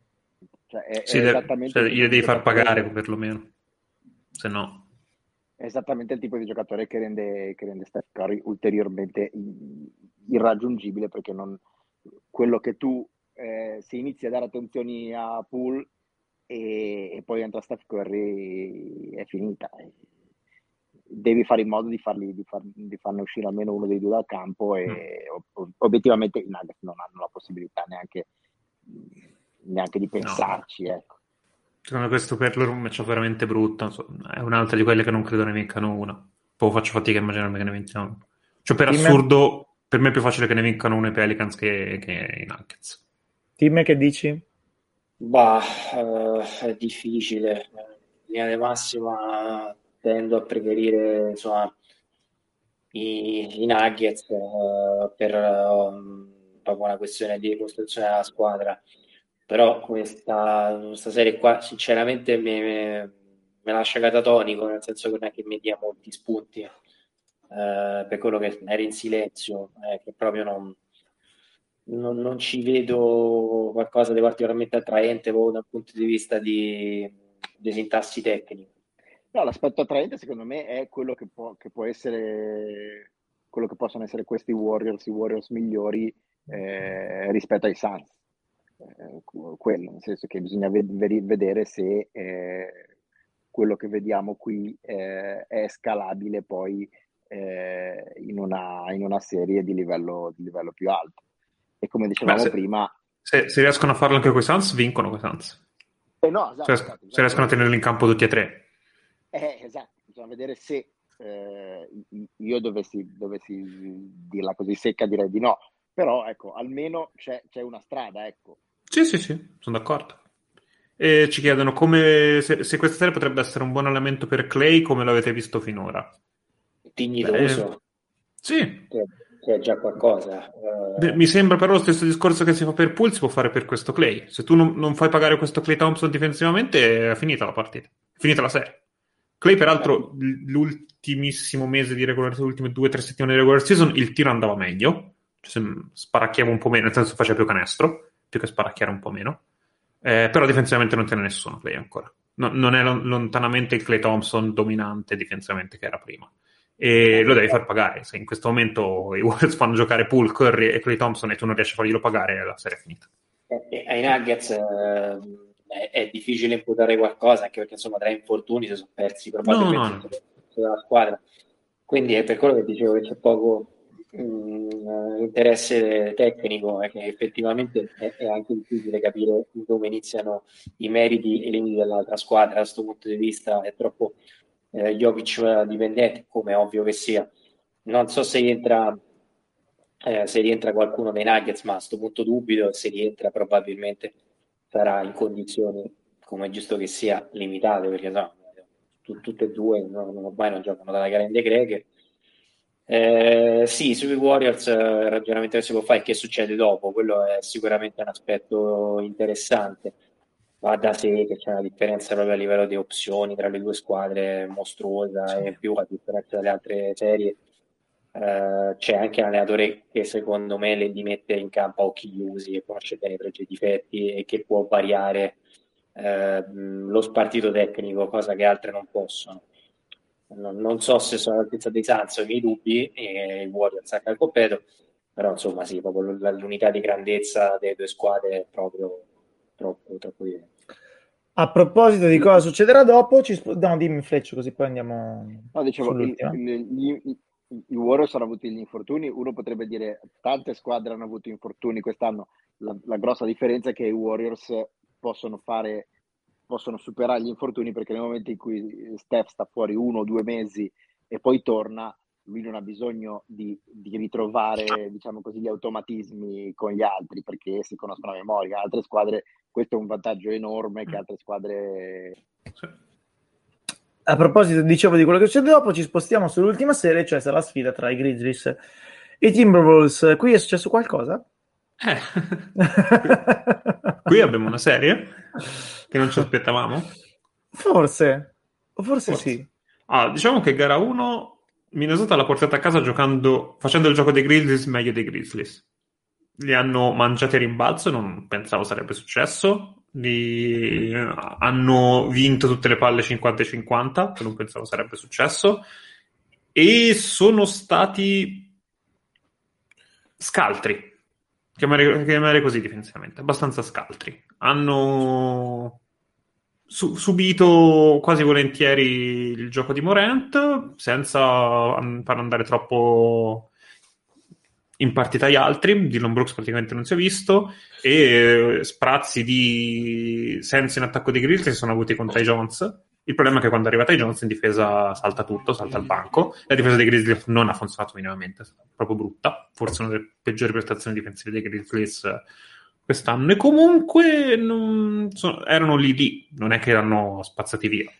Io penso il worst case scenario della partita dei Grizzlies era grosso modo questa. Ci sono interrogativi su Steven Adams, per, secondo me, perché Steven Adams... No, uh, non ci sono interrogativi. tu dici già una risposta. È Kendrick Perkins otto anni dopo quanti diavolo oh, erano? Lui non è, è offeso, però. È, lui, è la, stes- è la stessa cosa. No, Steven Adams, ovviamente, ovviamente, ovviamente, non parlo di spessore umano, ma è la stessa cosa. Proprio fisicamente spessore, nel senso che... Esatto, esatto. lo scambio è la, è la stessa cosa. E, il risultato è qui, cioè, giocatore completo, eh, fuori dal contesto, cioè il regular si è arrangiato. Guarda, Steven Adams, è, Steven Adams e Perkins, Jaren Jackson e Ibaka e Brandon Clark e Collison, è la stessa cosa. Uguale, uguale. Non è neanche che sia bollito da un punto di vista tecnico. No, no, no, no, no, affatto. No, no, non è bollito, ma ehm, ripeto, secondo me per la regular season è anche un bel centro. Eh, il problema grande è lo stesso che hanno evidenziato in una partita che avevamo commentato con i Clippers all'inizio anno cioè, eh, qual è la ricetta per mettere in difficoltà i Wolves? È relativamente semplice, devi mettere un corpo addosso a Towns e, mettere, e innervosirlo perché è un giocatore che ha ancora poca esperienza a certi livelli, cosa per esempio San Antonio ha fatto abbastanza bene. Eh, questi non hanno un corpo da mettergli addosso e vanno in difficoltà con Einstein dei Clippers, nel senso che cioè, se c'è un corpo bullo che comincia a picchiare in vernice, questi non rispondono perché eh, Jaren Jackson è ancora troppo morbido da questo punto di vista e perché probabilmente il giocatore più tosto è Brandon Clark ma ha qualche deficienza centimetrica da quel punto eh, cioè da, da, sempre da quel punto di vista. Quindi è chiaro che poi hanno un problema a livello di, di Attol in vernice e che fanno fatica a contrastare eh, i giocatori alfa dall'altra parte. Anche Vanderbilt onestamente un giocatore vastamente sottovalutato ma insomma da inizio della stagione fa razzia di tutte le giocate importanti che poi Vanderbilt e Daniels hanno giocato una partita pazzesca. Esce, esce dei giocatori di facciata pazzeschi. E in conclusione eh, il problema dei, dei Grizzlies è eh, che sono tornati in questa partita sono tornati indietro due anni quindi è lo stesso di Don Brooks di due anni fa che oltre a segnare non fa altro non dà contributo al rimbalzo nella costruzione del gioco quindi un un passo indietro notevole rispetto a Dylan Brooks che più o meno c'era abituati a vedere e dall'altra parte eh, c'è questa crescita esponenziale clamorosa di Anthony Edwards che aiuta una squadra che già probabilmente sembra fatta d'azzardo per giocare contro questi. Eh, però ecco, eh, il discorso è che se che non, non, gira nemmeno una, ma tre viti in vernice, la situazione la vedo complicata. I possessi sì. finali di Anthony Edwards su Morant, come li vogliamo Scusa? I possessi difensivi di Edwards su Morant eh. nel finale dove li vogliamo mettere? Perché quella è la roba. Sì, 34 punti, riuscì a, mano anche 50 se vuole, e penso non si faccia problemi né per quanto riguarda talento individuale fanno playoff che regular season. La roba difensiva è stata notevole, è stata spaventosa perché a un certo punto lui ha tenuto il passo di Morente non soltanto con la palla in mano, che è già un grossissimo problema, ma a un certo punto riusciva a anticiparlo anche negli scatti, che secondo me è quella una roba veramente fuori di testa. Comunque io ve lo dico, se, se, comincio a leggere che ehm, la rivelazione l'esplosione inaspettata di questi playoff è Anthony Edwards, io gli faccio fare la fine di Marta Russo. Era un, un borderline all star, quindi insomma... Porca se leggo cara. che la rivelazione playoff è che è esploso al play-in e che non ce l'aspettavamo così, io giuro che... Eh, certo, se non l'hai mai visto giocare in vita tua. No, e sì, sì, ma... aspettavo parecchio di più da Jaren Jackson. Cioè, cioè, ma, poi, eh, poi, è una cazzo di palla di cannone, sempre. Che, no, che, che, fondamentalmente non ha ancora le letture per dire ma sai che c'è, stavolta arrivo in fondo perché c'è lo spazio per averlo, quindi si limita al pull up. Quando puoi mettere a quello è un casino, secondo me. Edwards, Edwards, Edwards ha lo stesso motore di Wade 2006, proprio cioè, so, mm. so, sotto è così. Poi ovviamente Bravo. con calma però il motore è quella roba lì. È bravo, veramente incredibile. Mi, cioè, piace, mi, piace, Il motore è veramente incredibile. E sì. Però io ti dico la verità, serie che guardo, non mi verrebbe da dire problema Memphis, sinceramente. Mi sembra che siano stati presi un pochino di sorpresa, ma non, non mi sembra che ci sia roba di cui essere veramente preoccupati e che questi sono Minnesota è migliorata durante la stagione in maniera secondo me esponenziale e questi si ritrovano una seed 7 che non è una seed 7 secondo me. È per questo che io prima dicevo il discorso di vedere una, una Utah una Dallas che, che una delle due che va avanti e questi che rischia di rimanere indietro oppure che rischia Memphis di rimanere indietro. No, posso dire una cosa un pochino preoccupante secondo me? Che ci è voluto veramente poco a Minnesota per far saltare il banco difensivo di Memphis cioè, è bastato che Towns iniziasse a fare pick and pop per tirare fuori Adams e c'è stato 5-6 volte che ci finiva già Morant su Towns. E ovviamente finiva come, come doveva finire. Sì, però non è una cioè, roba C'è bastato ve- veramente poco. No, no, no, si, si aggiusta. Però sì, che sì. tu in gara 1 ti basta quella cosa lì che ti potevi anche aspettare perché che Towns cominciasse a fare pick and pop te lo puoi aspettare. E quello lì ti manda completamente a carta 48 però ci sta anche no, ma ti, ti, metto i miei dubbi sul perché sono un poco preoccupato di tutto quanto il fatto che comunque noi parliamo di Memphis siete numero due non è la, più, è la, più, la squadra con più esperienza da questo no, punto certo. di vista certo. quindi ci sta anche per loro un, eh, eh, un passo indietro sono due squadre molto sfrontate molto giovani dove delle volte basta veramente una giocata di Beverly perché è quello con eh, un pochino di più chilometraggio addosso per cambiare l'inerzia della partita, ma non penso che non impareranno da qui alla fine. Intanto vedo che c'è anche Asher che mi hanno detto che invece è il babbo di Morente. Bellissima, la scena tra papà di Morente e papà di Towns è stata bellissima. E Asher. Bellissima. Sì, sì, Asher uguale.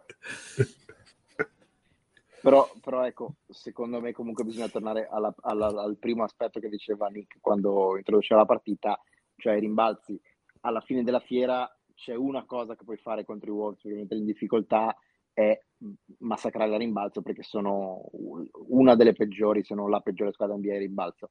È ovvio che se tu eh, approcci una partita in cui non prendi rimbalzi contro una delle peggiori squadre NBA a rimbalzo, poi tu non prendendo rimbalzi non fai contropiede e il vero tallone da killer, da, da killer dei Grizzlies è che sono una squadra. Hai detto da non... killer. L'hai eh, detto, l'hai detto. detto. Kill, ho detto da killer e che, e che, sono una squadra. E, quando inizi a fare i meme, a vivere di, di meme, poi diventi meme. Esatto, ma se hai 40 anni ne dimostri 80, ma che meme vuoi? Vabbè, vai avanti, dai.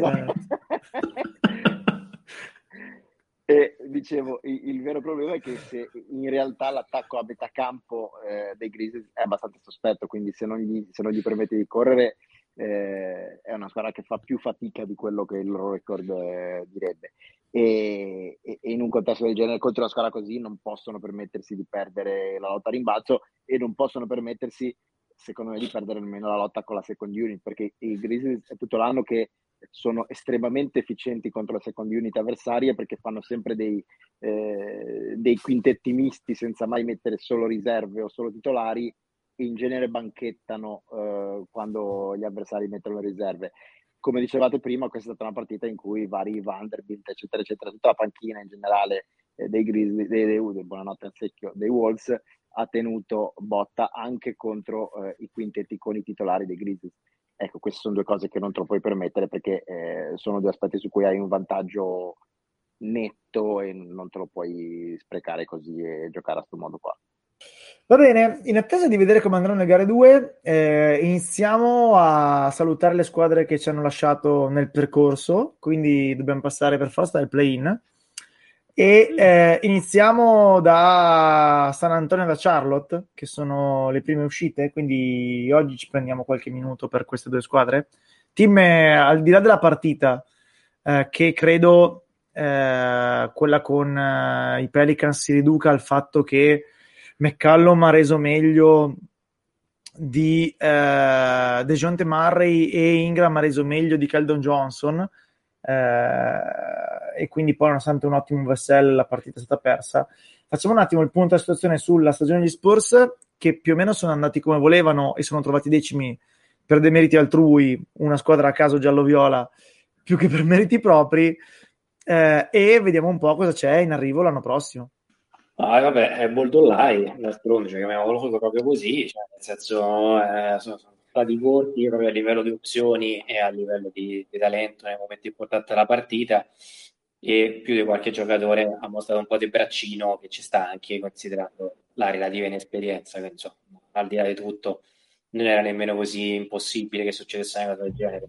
Eh, sul fatto del futuro, eh, vediamo la ho molto apprezzato il fatto che comunque abbiano buttato in campo primo anche in quintetto. Eh, è chiaro che dai suoi progressi e da quelli di Vassell passa tanto questa squadra. Vedremo se, come immagino, San Antonio proverà a, a tradare per salire a livello di draft, come presumo quest'anno.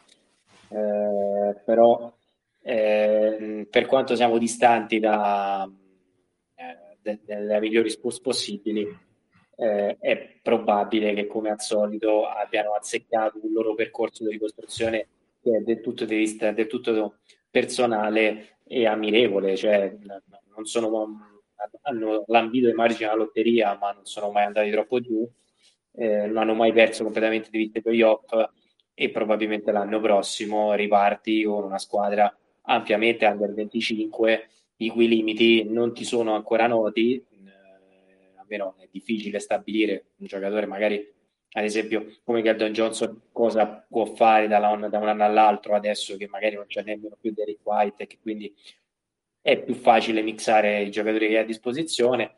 Però ecco eh, è andata molto meglio di quanto fosse lecito attendersi all'inizio anno dove la maggior parte degli analisti li considerava una squadra orrenda eh, o comunque io non leggevo grandi recensioni nessuno era sicuro che Murray fosse questo quindi linea di massima se ci catapultiamo a settembre dell'anno scorso non è andata bene, è andata benissimo è vero che l'appetito viene mangiando e quindi aspettavi qualcosa di meglio però pace, vediamo un po' quello che fanno però faccio fatica a identificare una brutta stagione o qualcosa di biasimevole Forse l'unico problema è quello che vuol far pop, però con quello status lì eh, è lui che smette non si più glielo chiede. Eh, su, sulla partita direi scarsina, cioè, detto, non ha dato grandi, eh, grandi emozioni.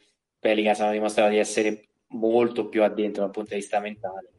Sì, comunque non eh, è una serie vai, Fletch, vai, vai. meno ma dicevo non è fare una serie in più in meno di playoff che cambia la traiettoria di questa partita, quindi forse, forse da un certo punto di vista i Pelicans avevano anche più voglia, con molte virgolette, di, di andare a questi playoff di quanto ne avessero Spurs, per cui obiettivamente cioè, ci sono arrivati per, perché si sono sgretolati i Lakers davanti a loro, ma non è che neanche ne avessero grandi, eh, cioè non è che fosse tra gli obiettivi assoluti da raggiungere questo, questo play-in eh, o il playoff.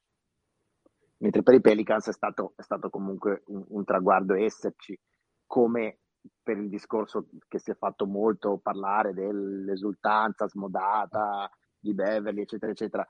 Alla fine della fiera è, è, è, logico che è bello, noi diciamo tutti sì, giochi per vincere, eccetera, eccetera. Parliamoci chiaro, alcune squadre, i Wolves, dopo tutti gli anni che hanno, che hanno passato, anche giocare per partecipare tanta roba per loro, voglio dire. Mi sembra anche eccessivo stare a questionarli perché esultano troppo, perché sono arrivati ai playoff. Chi, chi si è lamentato che, che hanno esultato troppo deve smettere di commentare la pallacanestro. Ma deve trovare so. delle cose da fare nella vita, al di là sì. della pallacanestro. Sì, sì, cioè, sì. Non... Deve amare più se stesso, non so. esatto. Ma in, in, che, in che senso? Anche in quel senso lì. Ma è una, è una, discussione talmente stupida che mi sembra stupido provare ad affrontarla o anche codificarla solo come stupida. Comunque, tornando agli Spurs, gli Spurs in questo momento hanno la scelta 9, ovviamente dipenderà dalla lottery, eh, la scelta 20 e la scelta 25, quindi avrebbe sicuramente senso provare a salire, poi vedremo cosa sarà possibile fare. Ehm, l'unica cosa, ehm, come anche giusto che sia, ho visto un pochino di eh, come dire, catena di montaggio nel passaggio tra magari Lonnie Walker del caso e il Vessel del caso. Quindi proviamo Lonnie Walker. È buono? Boh, sì, non lo so. Nel dubbio, passiamo al prossimo e trita carne per Lonnie Walker. Um, non si può che fare così, nel senso che quando ti trovi a dover eh, ricostruire dal nulla e hai bisogno che anche le scelte magari non altissime rendano, sei abbastanza obbligato a fare in questo modo. È ovvio che magari nel frattempo ti perdi qualcosa, che è un sistema, se vuoi, abbastanza poco Spurs, quello di darla su. Adesso io non so se su Lonnie Walker, ma prendo lui per fare un esempio, l'abbiamo data su del tutto, se sia colpa sua, se sia colpa del sistema, se sia colpa del fatto che Vessel è buono, che prima è potenziale, non lo so però, insomma, quella cosa lì va anche tenuta in considerazione. È possibile che della gente finisca il trita carne. Dimmi. C'è un, po', c'è un po' di tante queste cose. Eh, faccio un inciso veloce. È vittima eh, della confusione eh, eh della dirigenza, nel senso che nel momento in cui è stato tagliato Samanic eh, è, è stato il momento in cui abbiamo capito che Buford ha perso, che poi era un giocatore di Buford, fondamentalmente ha perso ogni tipo di diritto di, eh, di scelta eh, privilegiato rispetto al nuovo management, che fin qui eh, è quello che ha preso tutti i giocatori importanti e non ne ha sbagliato quasi uno. Eh, il problema è che ti sei trascinato il caso di Eric White per almeno due stagioni in più è uno di quelli che ha sofferto oh, quando parlavamo del fatto dei Mills, no? al di là delle battute, dei discorsi sei portato, hai trascinato due veterani che non c'entravano niente con l'andamento della squadra eh, e che hanno sottratto l'infa vitale a un sacco di giocatori. Eh, quello che ha pagato più di tutti è Walker, che solo quest'anno ha avuto uno spazio di un certo tipo e probabilmente sarà anche giocato in modo discreto. Eh, ora qual è il problema? È che gli devi dare un contratto alla fine di quest'anno eh, e non sei sicuro di quello che hai sotto mano che è il motivo per cui San Antonio è un po' in imbarazzo con Lonnie Walker. C'è il rischio che sia un buon sesto uomo, forse ottimo, ma non l'hai fatto giocare quanto dovevi perché ti sei trascinato sta cosa della mistica più di quanto avresti dovuto. E se i giocatori non li fai giocare, eh, non sei nemmeno sicuro tu di quello che hai in mano. Giudicare Walker sulla base della partita con i Pelicans sarebbe oggettivamente ingeneroso, eh, però questo purtroppo l'errore è stato fatto solo loro sanno probabilmente se è buono o meno. A me non dispiace, però c'è il rischio che questo vada via a un prezzo eccessivo rispetto a quello che sarà abbiamo da pagare. Non lo so, non vedo sta fila per dare a Ronnie Walker chissà quanti soldi in giro per l'NBA. Eh, però, no, però al, al, di là del discorso Ronnie Walker, secondo me è proprio un, un discorso che c'è fatto su quei quei profili a roster che hai lì, cioè quelli che sì. non, non, sei certo che valgano qualcosa, non sei certo che valga la pena di investirci, non sei certo di tenerci qualcosa e poi sai che a un certo punto semplicemente li regali. Purtroppo succede. Eh, passiamo dall'altra parte Però- per chiudere. Dimmi, prego. No, vai, vai, però- vai. però forse qualcosa è cambiato. Cioè, uno, come diceva Tim, il problema della mistica Buford, uno degli aspetti della mistica Buford era eh, noi sostanzialmente trade non ne facciamo mai, eh, era una squadra probabilmente che tradava meno in assoluto dell'NBA, adesso sembra che eh, questo non sia più un tabù eh, intoccabile, mi, mi correggerà Tim se sbaglio, però... Sì, no, eh, proprio, cioè, disciplina Buford nel momento in cui hanno tagliato eh, Samanic, praticamente è, è finita, cioè praticamente è stata un po' come la rivoluzione francese. Ah, Adesso diciamo anche, diciamo anche che in realtà quel discorso si applica magari alle trade, diciamo, in entrata. Eh, cioè, gli Spurs storicamente, col fatto che sono sempre stati competitivi, non hanno mai fatto scambi, specialmente in season, per eh, migliorare la squadra, eh, perché basano molto sulla continuità, sulla chimica e tutto il resto. Questa non è una trade in entrata, chiar- chiaramente, quella di, di Derrick White eh, e, anche e perché, anche altri. perché quando l'hanno fatto gli è finita benissimo. Tipo No, Richard Jefferson. Lo spirito, nel senso che adesso le cose si cambiano e io non escludo nemmeno che ci sia uno scambio di certo tipo in estate, che è cosa che Anche. normalmente ma poi lo farete. Anche, anche. Va bene, passiamo agli Hornets, eh, che probabilmente sono andati leggermente sopra, al di là degli over-under. Insomma, vabbè, gli over-under degli Spurs si davano la preda ai Rockets, che era vergognoso, l'avevamo già detto eh, all'epoca e si è confermata questa cosa. Eh, Charlotte comunque ha chiuso sopra il 50%, ha chiuso vicinissima al record di Cleveland e di Brooklyn, ha chiuso con lo stesso record di Atlanta. Io credo che se lasciamo stare Cleveland, all'inizio stagione avessimo detto a eh, Jordan e a Kapchak guardate che chiuderete con lo stesso record di Atlanta e di Brooklyn, cioè la squadra che l'anno scorso ha fatto le finali di conference e diciamo una contender, Kapchak e Jordan probabilmente avrebbero fatto una festa che ne bastava la metà. Sì. Eh, quindi comunque la stagione di Charlotte è senza alcun dubbio positiva. Hanno avuto le conferme necessarie dalla Melo, hanno avuto il salto di Miles Bridges eh, che eh, probabilmente non cambia granché a livello di traiettoria della franchigia perché è palese che non possa essere lui il secondo, serva qualcun altro di molto molto forte a mettere lì, però potrebbe cambiare se dovessero trovare questo secondo. Però Eh, pensa che comunque- può essere sicuramente il terzo. senza alcun dubbio, terzo assolutamente sì. Eh, comunque hanno trovato delle conferme a discreto livello da alcuni giocatori tipo PJ Washington e tipo Rozier che tutto sommato per il ruolo che si trovano a ricoprire per i rispettivi contratti sono competenti, non necessariamente i fenomeni ma competenti. I problemi sono due, il primo è che Hayward purtroppo continua a rompersi e lo sapevi già, certo sì, però eh, a un certo punto devi vedere anche che farne e il secondo è la voragine. Dargli quel contratto. Però sai, con quel contratto comunque hanno cambiato la cultura di squadra, una serie di altre cose, cioè lo, lo puoi anche giustificare, anche perché tanto quei soldi ne avresti dati a nessun altro. Cosa facevi? 25, meglio. davi 20 davi 25 milioni a Plumlee invece di dargliene 7, 8, 10, 12. Ma da- dalli a me, ma perché devi dare a lui? Vabbè, Eh, il problema grosso è la voragine sotto canestro perché va benissimo giocare small, però eh, insomma lì c'è palesemente qualcosa che manca. Io eh, vale il discorso che facevamo prima, quindi è vero che in teoria tu un segnaposto, un tappabuchi da centro lo trovi. Plumlee è senza offesa un onesto segnaposto tappabuchi. Eh, ne manca almeno un altro buono, un pochino più di Plumlee perché questa cosa funzioni e palesemente la risposta non è Montrezl Harler che eh, va bene, tutto bello, ma anche no.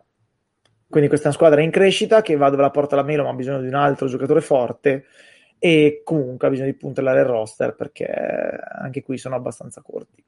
Sì. Circolare, circolare.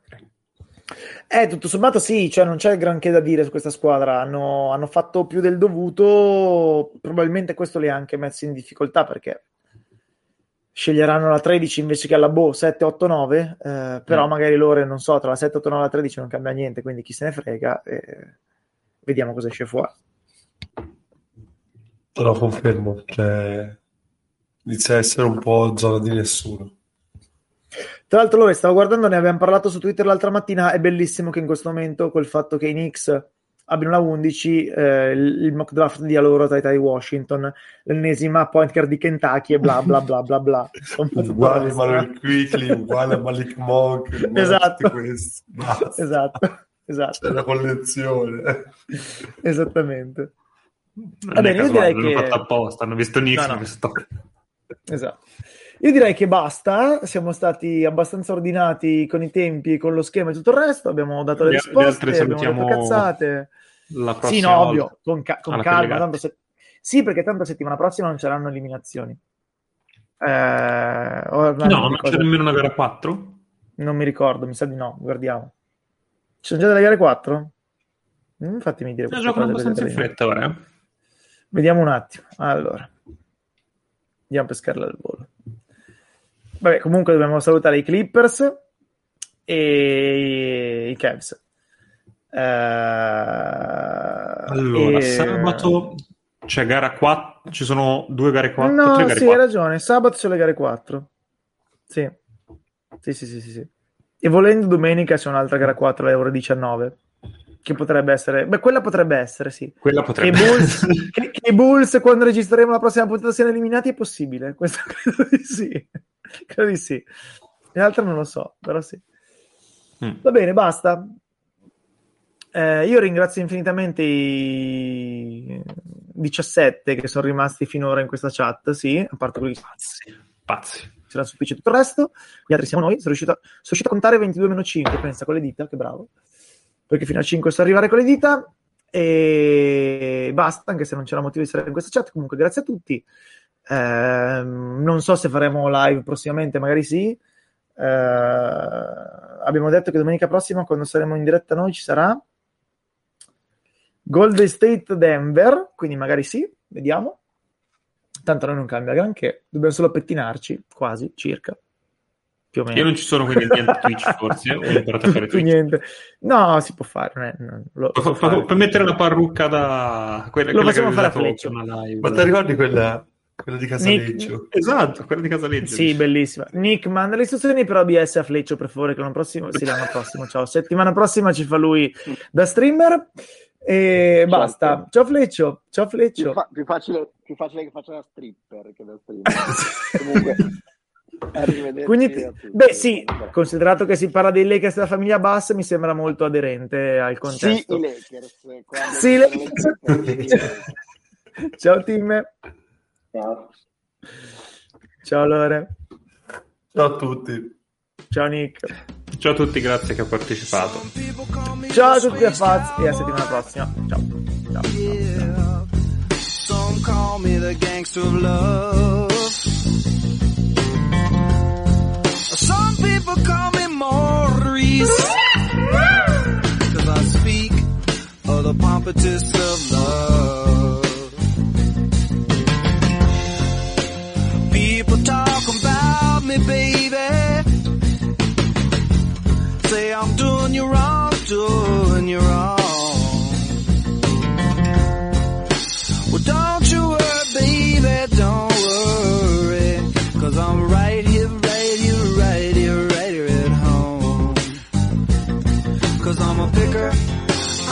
I'm a I'm a lover, and I'm a sinner. I play my music in the sun. I'm a joker, I'm a smoker,